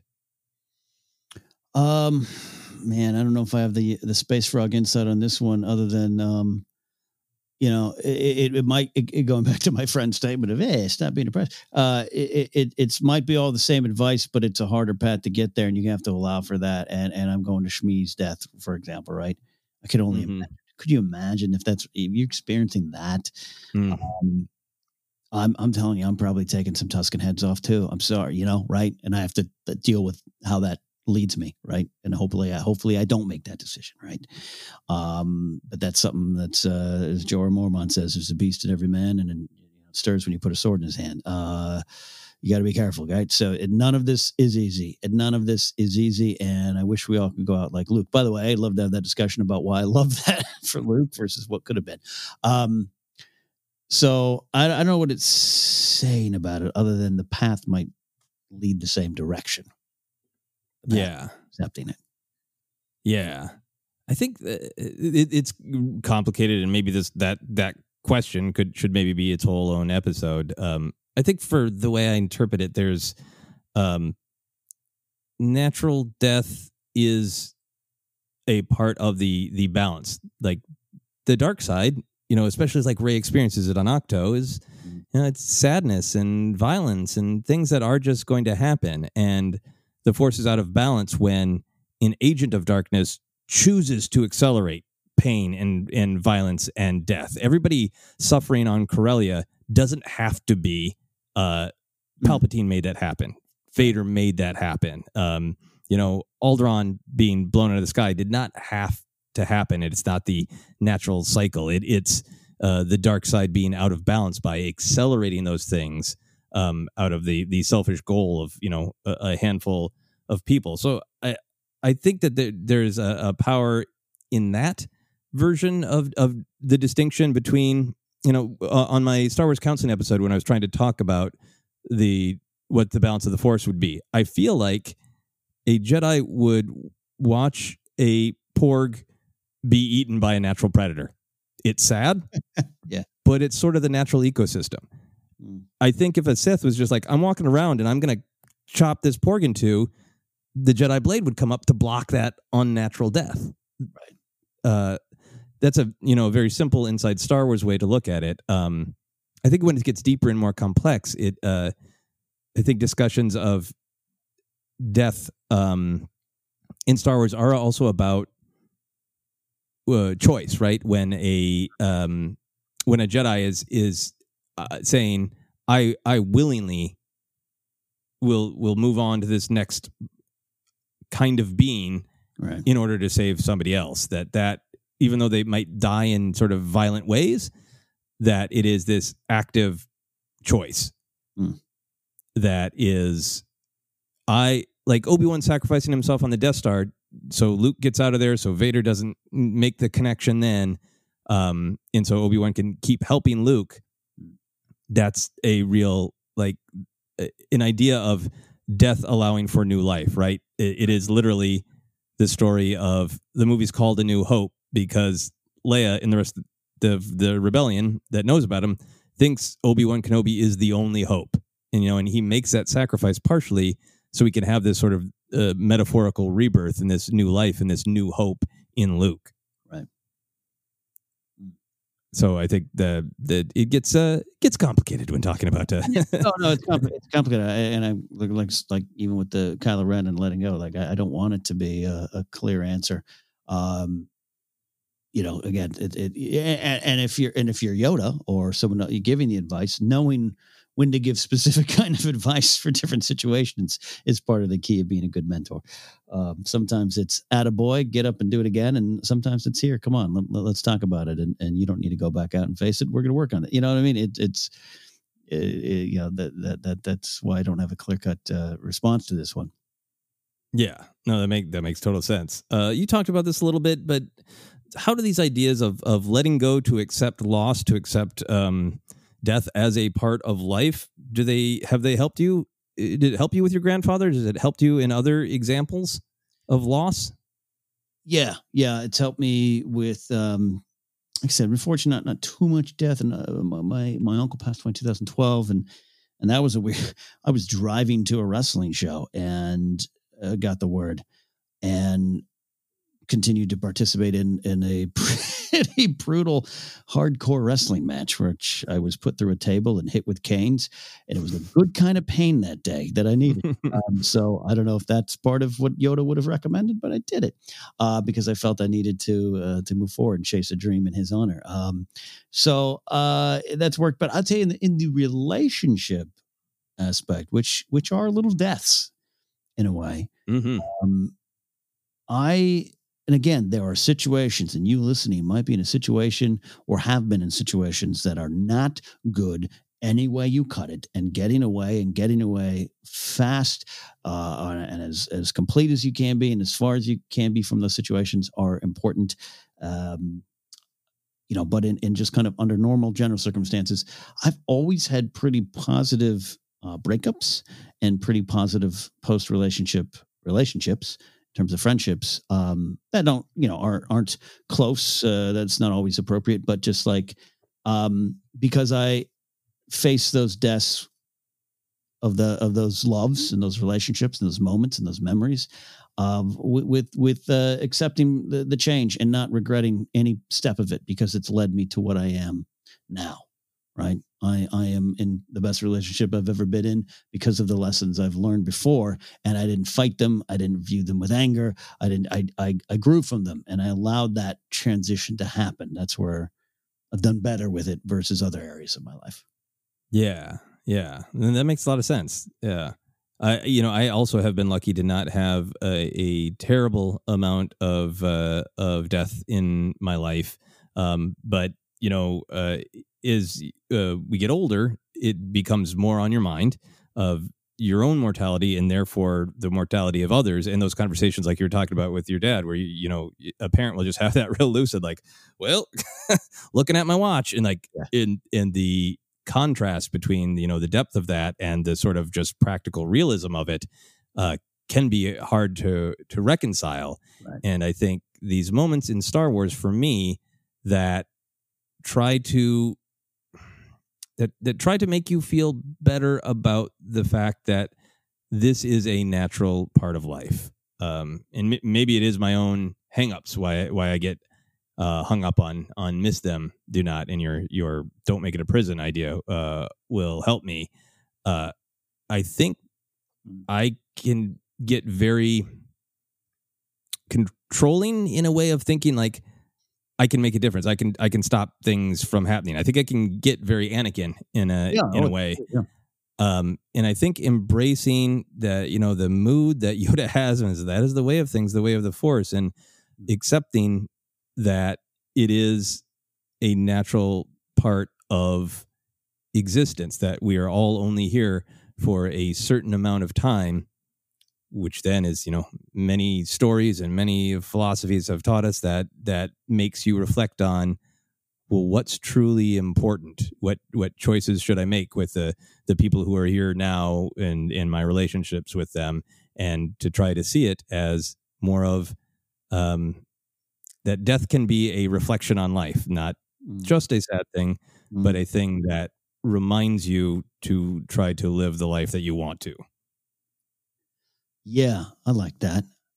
I'm a, I'm a little afraid of you. You're you're Anakin here. You're holding no. Um, I'm glad, but I'm glad. I'm glad. Uh, yeah, no. This is this is again the value of Star Wars to continue. It, it's a continuous reward if you're plugged into Star Wars. Star Wars in this way. Not that again. Not that I don't love a good canon timeline, or I don't want to sit and analyze the the the the Battle of Endor, with, and I want to talk about how much I love Piett and Jerjerrod, but this is uh, this is my favorite way to look at Star Wars now. Just like the continuing lessons you can go back to you're gonna be able to go back to that Revenge of the Sith scene now, Joseph, and be like, all right, how do I view it now, or how do I want to apply this, and and and the stories keep going, the lessons keep going. Right, and if I look at that beat in a new way, how does it change uh, Yoda in Empire Strikes Back and The Last Jedi Yeah. and Yeah. and, all that kind of stuff? Um, uh, this is our. We got two more questions. Uh, just a s- super easy one. Uh, how does Star Wars' view of accepting loss help you with your thinking about your own mortality? Um, it um, it puts. I, I'd like to say uh, uh, without without uh, little as self-loathing as possible. Um, knowing that you're part of the bigger picture and using that to be a, a positive way of just like I'm I'm I'm a, I'm a speck i- i- on a map. I'm I'm dust in the wind, right? Um, hopefully keeps ego in check, but not just doesn't destroy self worth because you then learn you're part of it. You're part. You're needed here for your time. You're needed. This. You're that balance or the the force moving through everybody. Uh, hey, Luke, you might be a chosen one type. You might be in the running for that title, but you're also just this little part of it. But we need that little part. Uh, and then you know we'll see in my if I'm fortunate enough to have a final moment. Um, you know, uh, there's a great song by Noah and the Whale, and the lyric is, uh, uh, the last, you know, on the last night of my life, uh, uh, I, I hope uh, I paid a high price to to look to the sky and be done with my life. Like, yeah, you know, I just want to be able to feel like Luke in the end. I can let go of this. I can let go. And what's next? Yeah. Who knows? I don't want to be Palpatine. Don't want to right. be Palpatine. You don't want to be uh, clinging to life. No. Uh, and, and a selfish life in particular, you know? Yeah. uh, yeah. But it, it, when you say you don't want to be Palpatine, are you just kind of viscerally reacting to just like literally the image of him clinging to uh, a, a version of life? Is it that, or is it is it that he is clinging to his own only his own life and only his own needs? Yeah, it, it's that. I I mean, I don't, I don't want to. I don't know. Being, I'm, I'm kind of lazy at times. Uh, being, being moved around uh, by some acolytes in a, in a, in a prize arm at, at a pizza parlor uh, works for me. but it's what you're saying. It's what it means. It's why we talk about the why of Star Wars. Palpatine coming back is this constant uh, uh, lesson on the on the dark side of this is this is it's all about you. It's all about destruction. It's all about holding on to things. It's a big example of it. But compare that to Leia's final moments. Compare it to Luke. Luke and Leia versus Palpatine and, and how they left this world and what it brought are are important whys of Star Wars. Yeah, yeah, no, that's great. That's great, and I think that's uh, a thing I think a lot about with uh, Palpatine and the Sith, and whether it was intended or not. Just reading the text, I love that. Time after time, they're just like, "Whoa, what can we do?" Well, don't accept change. Uh, build a gun. Right. uh, did that one blow up? Build another one. Uh, a bunch of miniguns, and it's just, it's not change. It's not accepting any evolution. Um, Just not healthy.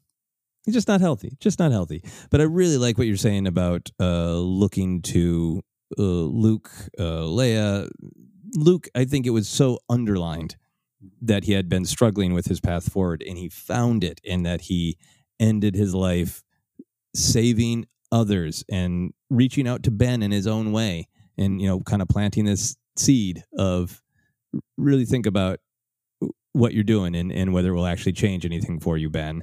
Um, and then got to end his life with such peace and purpose and the fact that that's so underlined is so beautiful and i think that's uh, this is honestly something that's that's coming to me in the moment from having this discussion because i i wrestle with my own mortality. That is a real. If you fear a loss of control, that's a real big loss of control, right? Uh, and it it bundles up with every other fear of it, it, what am I going to leave behind? Did I accomplish enough? Was I a good enough person? You know, is it going to be 15 minutes before my name is wiped from you know the the face of the earth's memory? You know, uh, which is all sorts of holding on and and all sorts of different kind of fears get all bundled up in mortality, and that's something that I really wrestle with.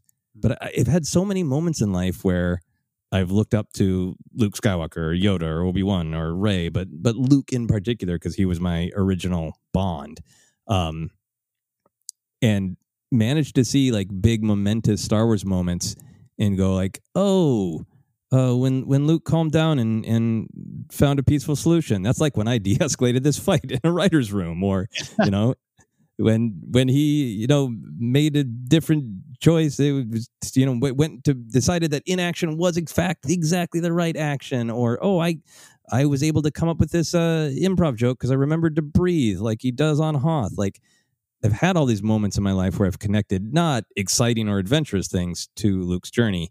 That's a really fun and uh, peaceful thing to think about of when i get to the time where i'm approaching the end of my life how can i try to do it with peace and purpose and be like Luke Skywalker, right? You right. know, mm-hmm. that's you know, can I uh, can I pre-write my own obituary in a fun way that references Luke Skywalker and the, that will give me peace and purpose and like kind of say that in a joking way, but also like you know finding those that's given me a lot of power to find the real world things that attach to the ideas of Star Wars.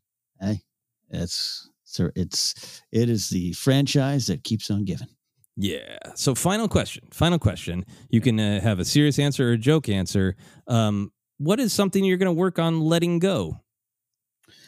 Uh, I mean, look, man, uh, fried rice versus pad thai is a big battle, right?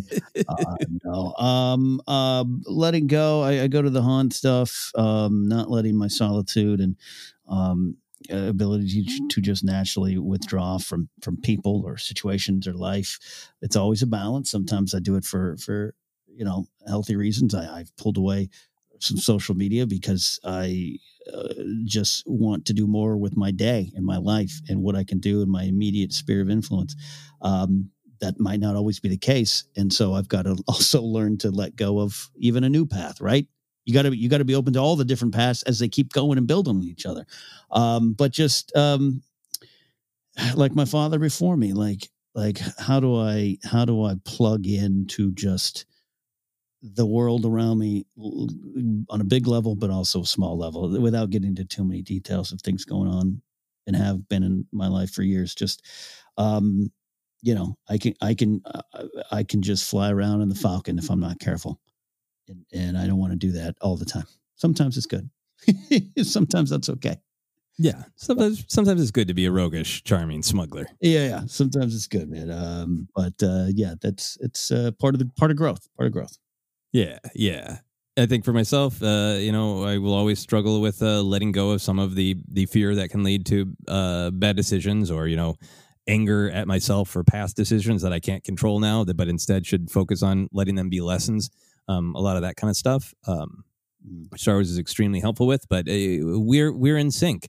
I have had for years a kind of uh, a, a rigidity to the way I tweet, mm. and I have always wanted to start the day with a jokey tweet, mm. and I like doing that. But recently, I have freed myself from that because mm. there's so much else going on, and it's it's kind of a joke, but it's like it makes a big difference when I don't hold utterly hold myself to that rigid you have to get up you have to look at what else is going on in the world make sure you're not accidentally stepping in something see the general tone and yeah. get this joke out by this time you like you you you do kind of just want to you know uh, watch something or get to work but you got to do this tweet first and man i feel peace and purpose when i let it go let the tweeting go that's it's our big uh, lesson after discussing uh, yeah. the theme of letting go in Star Wars is uh, tweet less. That's what you and I both came down to. yeah, tweet less. Yes, yeah. I think we nailed it. Uh, well, as always, uh, you know all of our uh, all of our force centered caveats that I think our, our longtime listeners know, but I think Ken and I uh, both uh, are always concerned about what we're putting out there and what we're saying to other people. So this is a long episode, as as these deep dives always are. This one uh, danced around lots of topics that people have really different opinions on and really strong opinions, and uh, everything from interpreting the meaning of Yoda's speech to Anakin to how we all process really big uh, things like uh, loss and life change and relationships. And as always, we are speaking uh, from our hearts, from our own perspective, and we recognize and appreciate and respect that these are just our perspectives, and there are a million more out there. Yeah, a million more stars in the galaxy. Everyone shines just as bright. So thanks for letting us have these discussions. I think this is what makes Force Center so fun is we can sit down and, and rank Star Wars figures. Uh, we can also go deep into what Star Wars means on a, on a day-to-day basis to all of us who are plugged in on this level. Yeah, yeah, exactly. So, uh, any final thoughts other than that, or should we dive into where people can find us? Should we wrap up the business of the podcast? Yeah, I've got to order some pad thai via the internet, so uh, we can move on and wrap it all up. Let's let this podcast go. Yes. So, Ken, where can people find you? You can go to uh, kennapzok.com. That's information on everything my book, my podcast, uh, my charity tab, where I'm highlighting Maggie's Pride Project this month and uh, sticking by that uh, forever, by the way, but highlighting right now because it's Pride Month and a lot of other choices on there as well. Excellent, excellent. And you can uh, find me on Twitter and Instagram at Joseph Scrimshaw. You can go to my website for uh, my other podcast, Obsessed, and uh, comedy albums, all sorts of stuff. That's josephscrimshaw.com. and the thing I want to highlight this episode is a project called Vote Forward. The website is vote, V O T E F W D dot O R G. And what this is, is you print out some letters, you add a little personal note, and they're just to encourage people to vote, just to encourage uh, the community that we're all a part of in America for every individual to use their inherent power uh, to go vote and be a part of this big community that we're all in. So I encourage that if you're interested to just check it out. V O T E F W D dot O-R-G. That is it for us, for all of the different interpretations of the theme of letting go for myself and for Ken. We will close with the subtext of what Obi Wan Kenobi is always saying, and that is unclench, unclench.